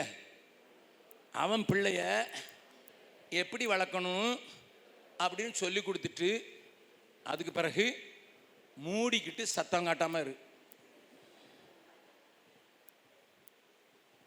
இந்த கிளடுகளை வீட்டில் வச்சுருந்தா இந்த குட்டி பிள்ளைங்க ஓய் ஓய் ஓய் ஓய்னு சொல்லும் நீ போய் சேருன்னு சொல்லும் அது. கட்டில் காலி பண்ணுன்னு சொல்லும். அதுக்கு வயசுக்கு வந்த நம்ம ஊரில் இப்போ இந்த அறத்தவணையெல்லாம் போடுறதில்ல. சரி சூடிதாரை போடுது. உடனே கிளம் அங்கேருந்து சொல்லும். நாங்கள்லாம் சூடிதாரா போட்டோம். நாங்கள் பொத்தி கித்தி சுத்தி முத்தி வளர்த்தோம். உங்கள் அம்மா எப்படி தான் வளர்த்துருக்காள. போடுறதே போடுறது விஷம் வேற. மாமியார் மருமக சண்டை அங்கே தான் கொண்டு வர்றது. ஆ, பிள்ளைக்கு சொல்கிறாங்களாம் உங்கள் அம்மா எப்படி தான் வளர்க்குறாளோ. நாங்களாம் அங்கே மூடி இங்கே மூடி வளர்த்தோம். இந்த பிள்ளை ஸ்கூல் போகும்போது கொஞ்சம் கம்ப்யூட்டர் கொண்டு போனோம். அதை கொண்டு போகும்போது ஆமாம் இப்போவுமே உங்களுக்கு என்னெல்லாமா வாங்கி கொடுத்துருக்காங்க. எங்கள் அம்மா ஒன்றும் கூட வாங்கி கொடுக்க மாட்டேன்டாங்க அவங்க அம்மாவுக்கு வேற. பக்கத்தில் கிளமான பிறகு சொல்லுங்க சொல்லுங்க. வயசான பிறகு வீணான வார்த்தை விடாத. ஆசீர்வதிக்க முடிஞ்சுன்னா ஆசீர்வதி. இல்லைன்னா சத்தம் காட்டாம இரு. எப்படி நடக்க படிச்சிருக்க? இது கம்பு ஊனிட்டு நடக்குது. அவங்க பிள்ளைய வளர்க்குறது அவங்ககிட்ட கொடுத்துருங்க. அது உங்க வேலை இல்லை. தாத்தா பாட்டி மாற. வேற பிள்ளைய ஸ்கூலில் கொண்டு விடுறது நான் தான். கூட்டிட்டு வர்றது நான் தான். கொண்டு நான் தான். நான் தான் இதுக்கு மேலே ஆண்டவருக்கு மேலே ரெண்டு வேலையை நான் நாலு பேருக்கு ட்ராக்ஸ் கொடுத்தீங்கன்னா உனக்கு பரலோகத்துக்காக நல்ல இடம் கொடுப்பாரு. இது அணைஞ்சதுனால ஒன்றும் நடந்திருக்காது. தெரியுமா? அந்த பேரப்பிள்ளை யாங்கிட்ட தெரியும். எதுக்கு தெரியுமா? கை போகுது. நான் நாலு பேரை பார்த்து சைட் அடிக்கலான்னு இந்த களம் கூட வந்திருக்கு. ஏன்னா எல்கேஜி தான் போனான் என் மகன். என் தங்கச்சி பிள்ளைங்க என் தங்கச்சிங்க இருக்கா? அவன் மகனும் ஒருவேளை இந்த கூட்டத்தில் எங்கேயாவது இருக்கலாம். அவனை எல்கேஜி கிளாஸ் அனுப்பும்போது என் தங்கச்சி எல்லாம் நல்ல ட்ரெஸ் போட்டு வாட்டர் பாட்டில் கொடுத்து யூனிஃபார்ம் போட்டு ஷூ போட்டு அனுப்புனான் ஜம்முன்னு போனான். அவன் இப்போ இன்ஜினியர் ஆகிட்டான் சாரி சானிட்டரி இன்ஸ்பெக்டர் ஆகிட்டான் ஜம்முன்னு போனான். சாயங்காலம் வரும்போது ஸ்கூல் எப்படி இருந்ததா? டீச்சரா போட்டிருக்கானுங்க கிளவியை போட்டிருக்கானுங்க. அடப்பாய் படிக்க போனேன் கிளவிய ஹலோ அப்போ அந்த பிள்ளைய நீ கூட்டிகிட்டு போகும்போது என்னென்னு சொல்லும்? நாலு பேர்ட்ட பார்த்து ஒரு லால் பா லாலிபாப் வாங்கி சாப்பிட்டு இந்த கிழங்கு எடுத்துருதுன்னு சொல்லிட்டு போ. இவர் என்னமோ சேவை பண்ணுறாராம் கொண்டு விடுறாராம் கூட்டிகிட்டு வர்றாராம் கொண்டு விடுறாராம் கூட்டிகிட்டு வர்றாராம் என் தம்பி ஒருத்தன் இருக்கான். அவனுக்கு ரெண்டு பொம்பளை பிள்ளைங்க. கல்யாணத்துக்கு காத்துக்கிட்டு இருக்காங்க. நான் கேட்டேன். அவன் காலை மத்தியானம் ராத்திரி நாய் ஒன்று வளர்க்குறான். நாயை கூட்டிகிட்டு போவான்? கூட்டிகிட்டு வருவான்.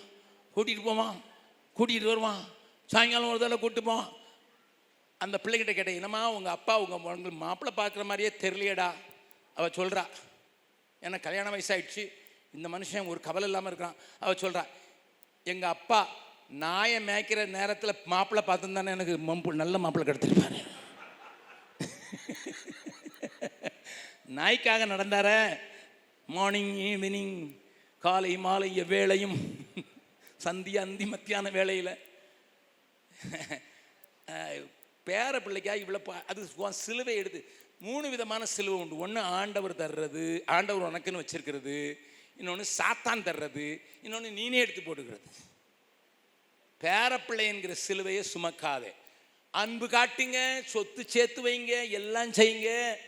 ஆனால் வளர்க்குற வேலை உங்களுக்கு இல்லை. ஆபிரஹாம் தன்னுடைய பேர பிள்ளைகளுக்கு ஈசாக்கை பார்த்து டேய் நான் சொல்கிறபடி வளர்க்கணும் சொல்கிறபடி வளர்க்கணும். ஒன்றும் கிடையாது.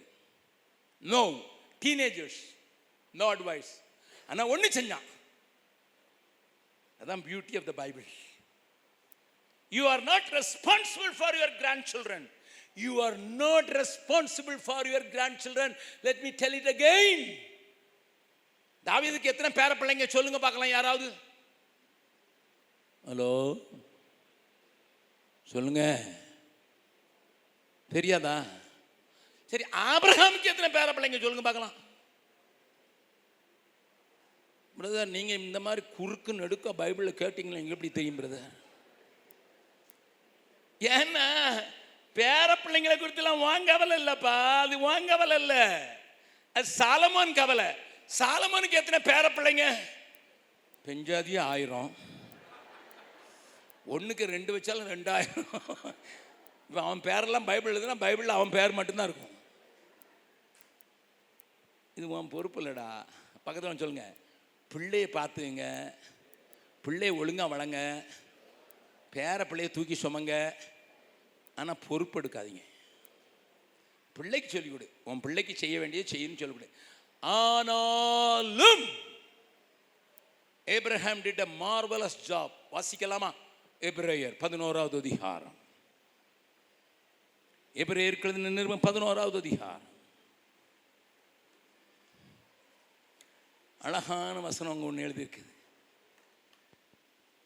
கருத்து அந்த வசங்கள்லாம் வாசிக்கும் போது நான் அழுதிருக்கிறேன். என் வேதத்தை முத்தமிட்டு இருக்கிறேன் ஆகினாலே வாசிக்கிறேன். எபிரேயர் பதினோராவது அதிகாரம். ஒன்பதாவது வசனம். விசுவாசத்தினாலே விசுவாசத்தினாலே அவன் வாக்குத்தத்தம் பண்ணப்பட்ட தேசத்தில் ஆபிரகாம் வாக்கு தத்தம் பண்ணப்பட்ட தேசத்திலே பரதேசியை போல சஞ்சரித்து எப்படி பிரதர் பரதேசியை போல சீமான்னு போட்டுக்க நீங்க பரதேசிங்கிறீங்க? சீமானா இருந்தாலும் பரதேசி மாதிரி தான் இருக்கணுமா? சரி. பரதேசி போல சஞ்சரித்து அந்த வாக்குத்தத்தத்திற்கு உடன் சுதந்திரராகிய அந்த வாக்கு எந்த வாக்கு தத்தத்திற்கு? கைவேலை அல்லாத மேலீட்டை ஒன்றை நான் உங்களுக்கு ஆயத்தப்படுத்துகிறேன். அங்கே தான் தொடர்ந்து வாசிங்கன்னா அப்படி இருக்கும். கைவேலை அல்லாத பொன் வீடு. அப்படிதானே பாடுறோம்? கைவேலை அல்லாத பொன் வீடு. அவர் ஆயத்தப்படுத்துறாரு. அவனும் அதான் சொல்லியிருக்குது என்ன சொன்னான் தெரியுமா? சுயதேசத்தை நாடி போகிறோம். அதான் சுயதேசம். இது பரதேசம். அந்த பரமதேசத்தையே விரும்பினார்கள் அதான் பதினாறாவது வசனம் மேன்மையான பரமதேசத்தை விரும்பினார்கள் ஓஹோ அத வாழ்ந்து காட்டுவான்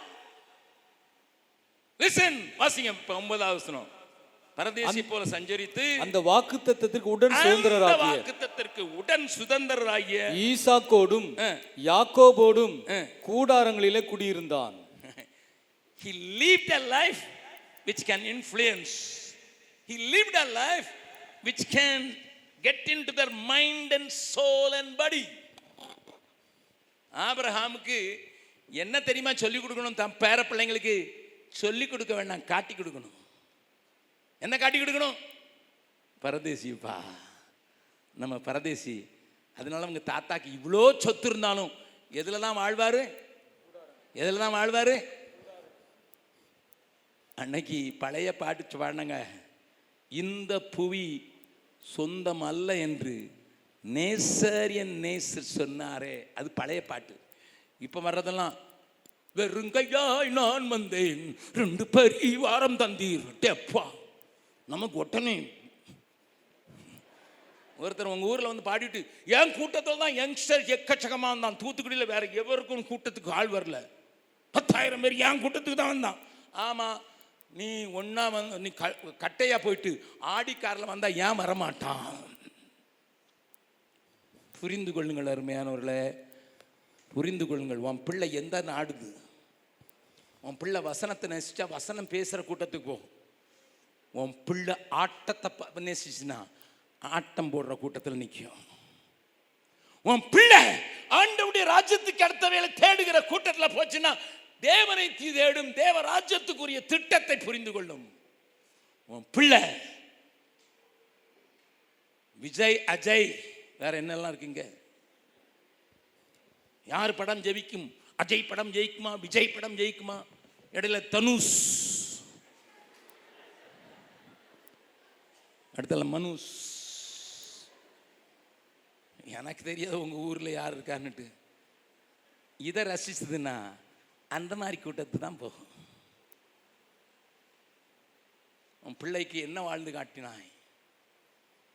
உன் பிள்ளைக்கு என்ன வாழ்ந்து காட்டினா? உன் வீட்டில் சீரியல் ஓடிக்கிட்டுனா உன் பிள்ளை சீரியல் தான் பார்க்கும். நீ சீரியலை பார்ப்பாய் அது நிஜத்திலே செய்யும். அங்கே சித்தி வரும் இங்கே சித்தி வரும். அங்கே நீயும் நானும் அவளும் என்று இருக்கும் இங்கேயும் நீயும் நானும் அவளும். என்ன தாத்தா பாட்டி நேரம் போகலையா. அடியப்பா உனக்கு நேரம் போகாது. சீரியல் பெட்டி முன்னால் ஐயரையா சீக்கிரம் ஆராதனை முடிச்சிருங்க. இன்னைக்கு ஸ்பெஷல் சீரியல் வருது. பத்து மணிக்கு முடிக்கலை கயிறை பிடிச்சி இழுத்துருவோம். நான் காதில் கேட்டதுனால சொல்கிறேன் ஒரு நாகர்கோவில் பட்டணத்தில் ஒரு சர்ச்சில் பிரசங்கம் பண்ண போனேன். ஐயர் மெல்ல வந்து காது கடிக்கிறாரு. எங்கள் வீட்டுக்காரி சொல்லியிருக்கிறா. வீட்டுக்காரி அதாவது ஐயர் அம்மா. கரெக்ட் இன்னைக்கு அந்த சீரியலில் ஃபைனல் பேசா அல்லது பிக் பாஸா அது என்னது? பிக் பாஸா ஸ்மால் பாக்ஸா பிக் பாஸில் இன்னைக்கு இன்னைக்கு யார் ஜெயிக்க போகிறாங்கன்னு வருதான் அதனால கொஞ்சம் ஷார்ட்டாக சர்வீஸ் நடத்திருங்க. அகசிஞ்ச பக்கம் ரொம்ப அதிக பிரசங்கி கொஞ்சம் சொல்லி வைங்க. அஞ்சு நிமிஷம் நீட்டினார்னா அடுத்த தடவை கோயிலுக்குள்ளே விட மாட்டேன்னு ஐயர் அம்மா ஐயர்கிட்ட சொன்ன வார்த்தையை தான் சொல்கிறேன் எப்படி வாழ்ந்து காண்பிக்கிறாய்? உன் பேர பிள்ளைகளுக்கு முன்னதாக எப்படி வாழ்ந்து காண்பிக்கிறாய்? உன் வருங்கால சந்ததிக்கு முன்னதாக எப்படி நடக்கிறாய்? உனக்கு பண ஆசை இருந்து நீ சாப்பிட்ற டேபிள்ல மாமனார் அது கொடுக்குற இது கொடுக்குற நீ பேசுனீன்னா உன் பிள்ளை கேட்குது உன் பொம்பளை பிள்ளை கேட்குது நாளைக்கு அது குடும்பம் நடத்தும் போது அவ புருஷன் கேட்கும்போது அன்னைக்கு நீங்க இனிச்சது இல்ல இன்னைக்கு இனிக்கும்னு சொல்லுவா. இங்க பேசும்போது இந்த ஊழியக்காரன் இந்த வசனத்தை சொல்லி நம்மளை இடிச்சிட்டாரு. அது சொன்னா அது சொல்லு இந்த ஊழியக்காரன் வீட்டுக்கு போகக்கூடாது கூட்டத்துக்கு போகக்கூடாதுன்னு சொல்லும். நான் ஆபிரகாம பாருங்க. பெரிய காசு இருக்குது. வீட்டில் முன்னூற்றி பதினெட்டு பேர் சண்டையிடக்கூட ஊழிய வேலைக்காரங்க பிறந்த ஊர். அவ்வளோ பெரிய ஆள். That means at least thousand people in his house as servants ஆயிரம் பேர் வேலைக்கார உள்ள ஆள். ஆனா யாரோ வழிப்போக்கர்கள் போல வருகிற இடத்துல தான் கையால் ஓடி போய் அவங்கள கூப்பிட்டு மரத்தடியில் உட்கார வச்சு ஏன்னா கூடாரத்தில் வேற இடம் இல்லை. மரத்தடியில உட்கார வச்சு காலை கழுவ தண்ணியை கொடுத்து ஓடிப்போய் கிளவியாகி எண்பத்தொன்பது வயதாகிய கிளவியாக சாராளுக்கு ஆறு கிலோ மாவு எடுத்து கொடுத்து ரொட்டி செய்யணும் சொல்லி ஓடி போய் மந்தையில போய் ஆடை எடுத்துட்டு வந்து வேலைக்காரன் சீக்கிரமாக சீக்கிரமா சம அவங்க பசியா இருக்காங்கன்னு சொல்லி இனம் தெரியாத முகம் தெரியாதவங்களுக்கு சமைச்சதை யார் பார்த்துக்கிட்டு இருப்பா? அந்த கதை யாருக்கு தெரியும்? ஏசாவுக்கும் யாக்கோவுக்கும் தெரியும். ஏன்னா எங்கள் தாத்தா கூடாரவாசி. எங்கள் தாத்தா சொத்தை அனுபவிக்கவில்லை. அந்த மேலான பரமதோஷத்தையே நோக்கி ஓடினவர். அவருக்கு கொடுத்த வாக்குத்தத்தம் முழு பூமியும் அவர் மூலம் ஆசீர்வதிக்கப்படும் சொல்லி கொடுத்துருக்கிறாரு. நாங்கள் அவருக்கு பேர பிள்ளைங்க இந்த தேசத்தில் தேவன் தேவராஜ்யம் உண்டாக்குறதுக்கு நாங்கள் முழுதும் தரணும்னு எங்கள் வா எங்கள் தாத்தா சொல்லலை வாழ்ந்து காட்டிட்டார். அந்த வசனம் அழகாக இருக்குது. ஈசாக்கோடும் யாக்கோபோடும் கூடாரங்களில் குடியிருந்தான். இறுதி நேரத்துக்கு வருகிறோம். மறுபடியும் சொல்ல விரும்புகிறேன் பேர பிள்ளைகளுக்காக நீ வாழ்ந்து விடாதே. உன் தேவனுக்காக வாழ்ந்து விடு உன் பிள்ளைகளுக்கு ஜீவனை கொடு படிக்க வை எல்லாம் செய். பிள்ளைகளுக்கு கற்றுக்கொடு பிள்ளைகளை வளர்க்கணும் எப்படின்னுட்டு மாதிரியாய் வாழ்ந்து காண்பி. வாழ்க்கையில் வாழ்ந்து காண்பி. நமக்கென்று தேவ நம்மை தெரிந்திருக்கிறதுனால நாம் தெரிந்து கொள்ளப்பட்டவர்கள் நாம் வெளியே போய் கனிகளை கொடுக்கும்படி நியமிக்கப்பட்டவர்கள் என்பதை பிள்ளைக்கு சொல்லு. ஒவ்வொரு நாளும் சொல்லு. ஒவ்வொரு நாளும் சொல்லு. ஒவ்வொரு நாளும் சொல்லு. ஒரே ஒரு சின்ன காரியத்தை சொல்லி முடிக்கிறேன். நீங்கள் அறிந்திருக்கிறபடி என்னுடைய எட்டு பிள்ளைகளில் ரெண்டு பிள்ளைகளை நான் இழந்து போனேன். என்னுடைய கடைசி மகள் இப்பொழுது லெவன்த் ஸ்டாண்டர்ட் படிக்கிறாள் அவளுக்கு ஒரு கை இல்லை. இங்கே அநேகருக்கு தெரிந்திருக்கும். நாய் சாப்பிட்டு விட்டு போய்விட்டது. ஒரு கையில்லை தான் இந்த கிறிஸ்மஸில் நாங்கள் நடத்துகிற சபையில் சட்டம் போட்டோம். என்ன சட்டம்? இரநூற்றி ஐம்பது ரூபாய்க்கு உனக்கு ஃப்ராக் வாங்கினா அல்லது ட்ரெஸ் வாங்கினா அதே கலரில் அதே மாதிரி அதே குவாலிட்டியில் வாங்கணும் ரெண்டு வாங்கணும். ஒரு பிள்ளைக்கு கொண்டு கொடுக்கணும் ஒன்றிய மாதிரி ஏழை பிள்ளைக்கு சட்டை இல்லாத பிள்ளைக்கு கொடுக்கணும். கொடுத்துட்டு இருபத்தி நாலாம் தேதி டிசம்பர் மாதம் கொடுக்கணும். அது கேரல் சர்வீஸ் அல்ல. காணிக்க பைய தூக்கிட்டு போகிற கேரல் சர்வீஸ் அல்ல. நீ போய் கொடுக்கணும். கிறிஸ்மஸ் இஸ் கிவிங் அப்படி கொடுத்ததோடு நிற்கக்கூடாது அதை கூப்பிட்டுட்டு வரணும். இருபத்தஞ்சாம் தேதி மத்தியானம் சர்வீஸ் முடிஞ்ச பிறகு அவங்களோட உட்காந்து நீ சாப்பிடணும். அவங்களுக்கு சொல்லணும் எதுக்கு தெரியுமா செய்வேன்? ஏசு உலகத்தில் வந்தார். சந்தோஷமா இருக்கணும்னு உங்களோட சந்தோஷமா இருக்கேன். நல்லா கவனிங்க. என் மக்களுக்கு சொன்னேன் என் பிள்ளைகளுக்கு சொன்னேன் எங்களோடு கூட வாழ்கிறவர்களுக்கு சொன்னேன் எங்களோடு கூட வாழ்கிற சகோதரர்கள் இங்கே மீடியாவில் உண்டு இங்கே மேடையில் உண்டு இங்கே கீழே உண்டு. என் மகா எட்டு கிலோமீட்டர் இருக்கிற ஒரு வில்லேஜில் எங்களோடு இன்னொரு பிள்ளை வச்சுருக்கோம். அவள் ஆறு வயசுலேருந்து எங்கள் வீட்டில் இருக்க இப்போ அவளை டீச்சர் ஆக்கியிருக்கோம். அவளையும் கூட்டிக் கொண்டு என் ஆறாவது மகள் அங்கே போனான் அங்கே போயிட்டு வந்தோடனே நான் கேட்டேன் என்னம்மா நீ அதை கொடுத்த போது அந்த பிள்ளைங்க அப்படி அவங்க நம்பவே இல்லை டாடி நம்பவே இல்லை. ஏன்னா எனக்கு போட்டிருக்க ட்ரெஸ் அவளுக்கு கிடைக்குது. நாளைக்கு கண்டிப்பாக வருவேன்னு சொல்லியிருக்காங்க. நான் உங்ககிட்ட கூட்டிட்டு வரேன் நீங்கள் உங்களுக்கு ஜோ பண்ணிருங்க டேடின்னு சொன்னான். சரிம்மான்னு சொன்னேன். ஆனால் இன்னொன்று சொன்னான். டேடி டாடி அவன் இந்த ஊரில் என்ன சொன்னாங்க தெரியுமா? அந்த கிராமம் அதுக்கு மேன்னு பேர். அந்த மே கிராமத்தில் என்ன சொன்னாங்க தெரியுமா? நீங்கள் இருக்கிற இடத்துல ஆ ஏசு ஏசுன்னு சொன்ன உடனே எங்கள் ஊரில் இருக்கிற சாமி ஒன்றும் சத்தம் கேட்க மாட்டேங்கி எங்கள் மந்திரம் ஒன்றும் கேட்க மாட்டேங்கி எல்லாம் மூட்டை முடிச்ச கட்டிட்டு ஓடிடுச்சு அப்படின்னு சொன்னாங்க. நான் சொன்னேன் நம்புறியாடின்னு ஆமா அங்கே ஒரு பிசாசின் கிரியைகளே இல்லை. ஏன்னா எல்லாம் மூட்டை முடிச்சு போட்டுட்டு போயிடுச்சான் எட்டு கிலோமீட்டர்லேயே மூட்டை முடிச்சு ஓட்டு பண்ண உன் வீட்டை சுற்றி இருக்கிற அவ்வளோ ஓடணுமா இல்லையா? சொல்லுங்க. நான் ஒரு சின்ன சாட்சி சொல்கிறேன் நான் கிறிஸ்மஸுக்கு புது துணி வாங்குறது இல்லை ஐம்பத்தஞ்சு வருஷம் ஆச்சு. நான் கிறிஸ்மஸ்க்கு ஒரு நாள் புது துணி வாங்கினது இல்லை இன்றைக்கு இயேசுவை அறிந்து கொண்டேனோ அன்றைக்கு இந்து வாங்கவில்லை. ஆனால் எல்லாருக்கும் சொல்லிட்டேன்.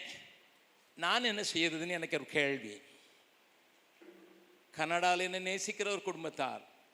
நான் ஒரு குளிர் காலத்தில் போயிருந்த போது கன்னடாவில் எனக்கு ரெண்டு சூட் வாங்கி கொடுத்துருந்தாங்க. வலுக்கட்டாயமாக என்னோடு கூட வந்து அவர்கள் என் பைட்டிக்குள்ளே திணிச்சு வாங்கி கொடுத்துருந்தாங்க.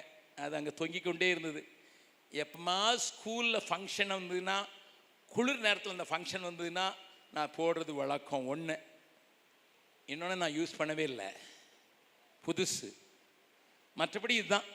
வெளிநாட்டுக்கு போனாலும் இதையே நான் காலம் தள்ளிடுறது வழக்கம். குளிர் இருந்தால் மட்டும்தான் ஏதாவது போட்டுக்கிடுவேன். என்னை பெருமைப்படுத்துறேன்னு நினைக்க வேண்டாம். நடந்தது சொல்லி உங்களுக்கு நான் காண்பித்து கொடுப்பதற்காக சொல்கிறேன். நான் காலையில் எழுந்திரிச்சு ஓமன ஆண்டவரே என் ஜனங்களை இருபத்தி நாலாம் தேதி போக வச்சிட்டேன். இன்றைக்கி பதினாறாம் தேதி.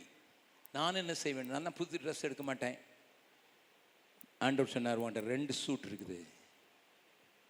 ஒன்று விலை உயர்ந்தது அதனால தான் நான் போடலை. இட்ஸ் மோர் காஸ்ட்லியர் இந்த சூட்டை காட்டிலும் நான் வாங்கலை யாரோ வாங்கி கொடுத்தது. இதை காட்டிலும் காஸ்ட்லியர் நீ அதை கொடுத்துருனோரு உடனே என்னுடைய தலைவர்களில் ஒருத்தருக்கு ஃபோன் பண்ணேன். தம்பி எனக்கு இந்த மனுஷனை தெரியுது. த்ரீ பீஸ் சூட்டு தான். அவரை கூப்பிட்டு விடுங்க நான் பார்க்கணும்னு சொன்னேன். அவர்கிட்ட சொல்லலை. அவர் என்னை எட்டே ஹால் மணிக்கு வந்தார். நான் அஞ்சு மணிக்கு ஜோம் பண்ணேன் தீர்மானிச்சிட்டேன். எட்டு மணிக்கு ஃபோன் பண்ணேன். எட்டே ஹாலுக்கு அந்த மனுஷன் வீட்டு வாசலில் இருந்தார். நான் இது உங்களுக்கு கிறிஸ்மஸ் கிஃப்ட்டுன்னு சொன்ன போது அவரால் நம்ப முடியல. Tear start running from his eyes நான் சொன்னேன் எதுக்கு அழுகிறீங்க அவர் சொன்னார் அண்ணன் என் வாழ்க்கையில் இவ்வளவு அழகான இவ்வளவு விலை மதிப்பான ஒரு சூட்டை வாங்கணும்னு நான் கனவு கூட கண்டதில்லை. ஆனால் உங்கள் மூலம் தேவன் பெரியவர்னு புரிஞ்சுக்கிட்டேன். நன்றி. Why I say this this. I'm not responsible for him physically, but I can be a அவங்க பாரத்தை சுமக்கிறதுக்கு ஒருவேளை எனக்கு பலன் இல்லை தான் அதுக்கு நான் பொறுப்பாளியும் அல்ல. ஆனால் நான் வாழ்ந்து காட்ட முடியும். எதுக்கு தெரியுமா கொடுத்தேன்? என் குட்டி பிள்ளைங்களுக்கு தெரியணும். எங்கள் அப்பா வெறும் பிரசங்கம் பண்ணுற மாட்டில் எங்கள் அப்பா வாழ்ந்து காட்டுவார். நீ ஆலயத்துக்கு போகும்போதும் நீ சாப்பிட உட்காரும் போதும் தேவர் ராஜ்யத்தை நிறுவுவதற்கு தான் தேவன் என்னை தெரிந்து கொண்டிருக்கிறார். உம்முடைய ராஜ்யம் வருவதாக என்று நான் ஜபிக்கும் போதெல்லாம் என் பிள்ளைகளும் பேர பிள்ளைகளும் கேட்கிறார்கள். சிஎஸ்ஏ சபையில் ரெண்டு தடவை சொல்கிறோம் உம்முடைய ராஜ்யம் வருவதாக.